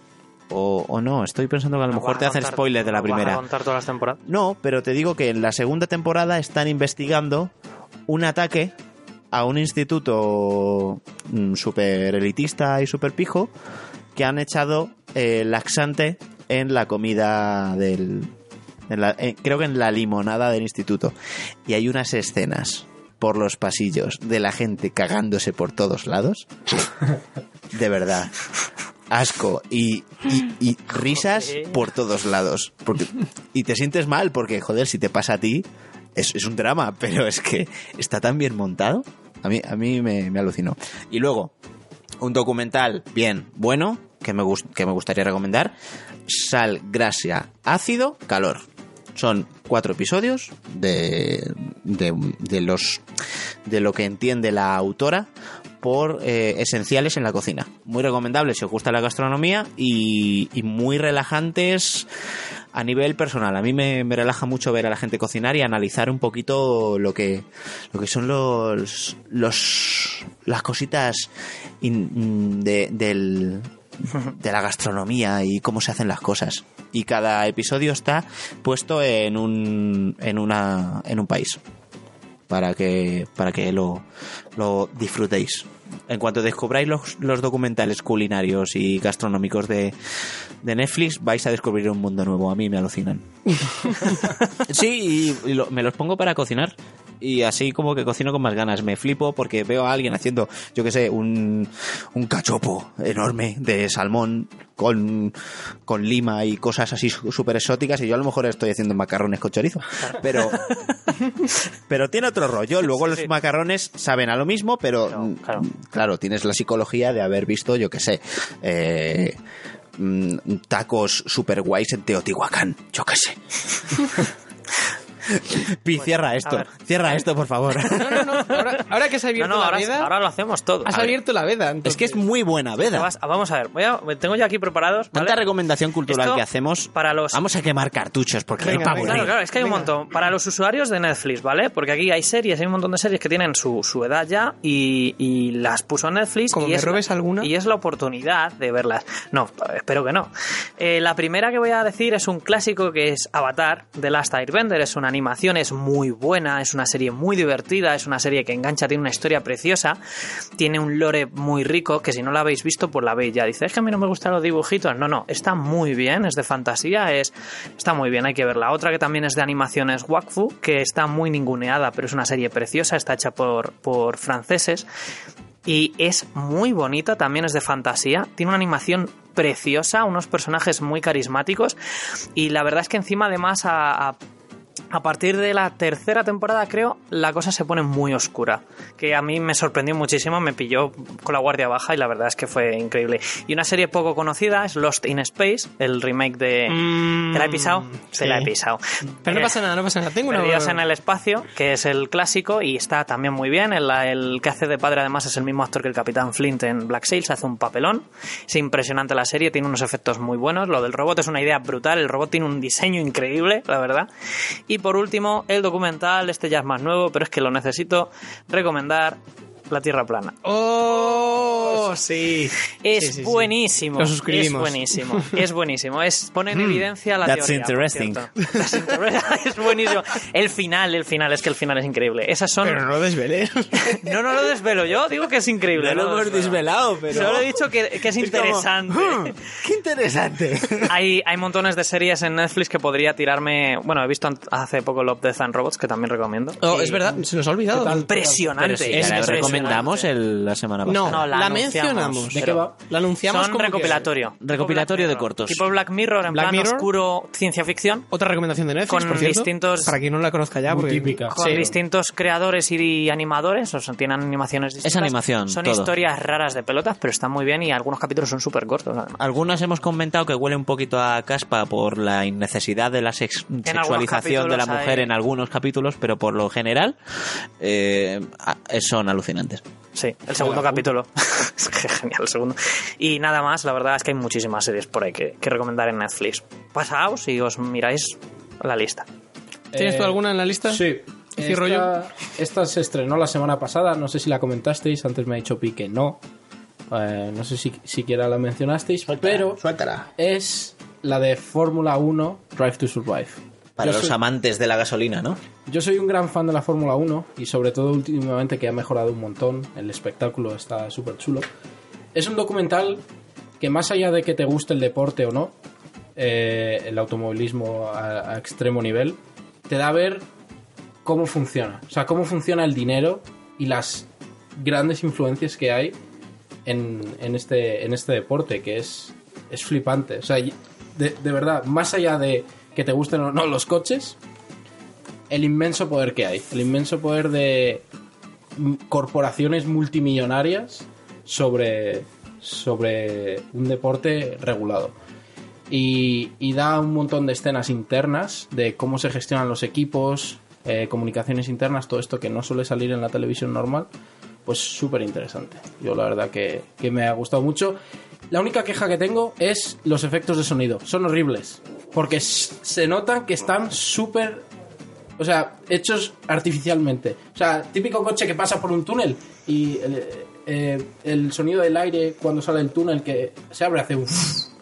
Totalmente artificial. Horrible. Eso te quita toda la atmósfera, ¿no? Sí, o yo qué sé, te chocas contra una barrera y ese choque es totalmente el sonido artificial. Pero eso no, tú lo notas quizá porque eres muy aficionado a la Fórmula 1 o una persona que no ve la Fórmula 1 a lo mejor no lo nota. No lo nota porque... Y nos, has, para- y nos has jodido completamente. Porque esto es como cuando vas a, a ver cómo enterrar a tu dragón y, y tres y, y tú no te das cuenta que es Melendi hasta que no te lo dicen.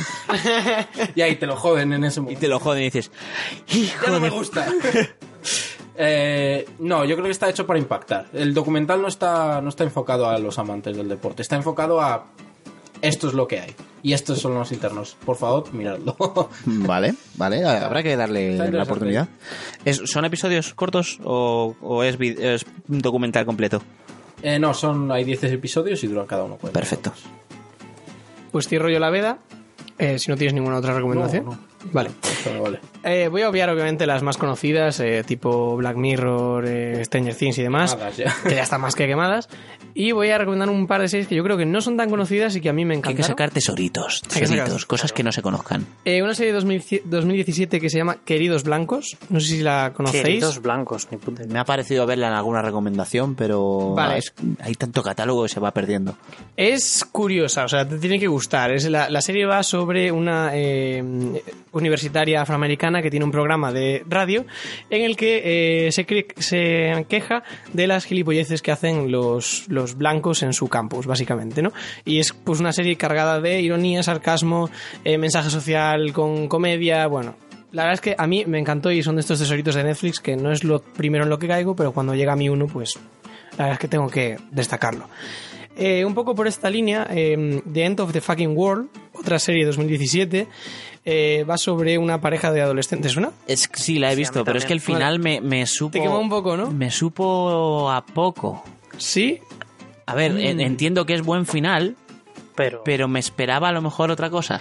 Es que yo, yo creo que el tono de la serie es un poco ese toda la serie. Te intenta incomodar constantemente. Sí, o sea, Es- de hecho la- el objetivo de la serie creo que es ese. Sí, me gusta que las que, que te provoquen algo que no que no es lo normal, porque hay series que, que te intentan mosquear y, y lo consiguen, hay series que te intentan incomodar y lo consiguen, y hay, tente- hay películas que intentan mm, que descubras el amor entre un humano y un vampiro y te dan asco. Pero mm, esta sí mm, te da las- te, te da incomodidad porque ningún ningún personaje en concreto te atrae del todo estás estás un poquito con ellos entiendes su situación pero por otro lado quieres salir de ahí no quieres compartir ese momento con ellos Sí, está sí, muy es- bien la muy sensación bien. es muy extraña, yo por eso la tengo que destacar, porque es de las series que al menos no pasan y... Ah, otra serie. Es que, joder, ves este personaje, Mm. no me cae bien. Ves este personaje, no me cae bien. Vamos con estos dos personajes al puto fin del mundo. ¿Y por qué hago yo aquí? ¿Por qué les estoy viendo? No lo entiendes, pero los ves. Es una experiencia curiosa y es recomendable. The End of the Fucking World. Y eh, finalmente otra... eh, la verdad es que no, no sé por qué todas van de gente bastante joven, pero... eh, todo Es Netflix, ¿qué Ya, esperas? Ya, sí. Todo es una mierda, de 2018. Es una serie Oh, con el estilo de... Estoy deseando la segunda temporada. Ah, o sea, ¿tú sabes cuál es? Claro, sí. Es muy buena. Es, muy una buena. serie muy guay porque, aprovechando un poco la tendencia de Netflix de coger este estilo old classic, ¿no? En las series que pilló un poco con Está de moda.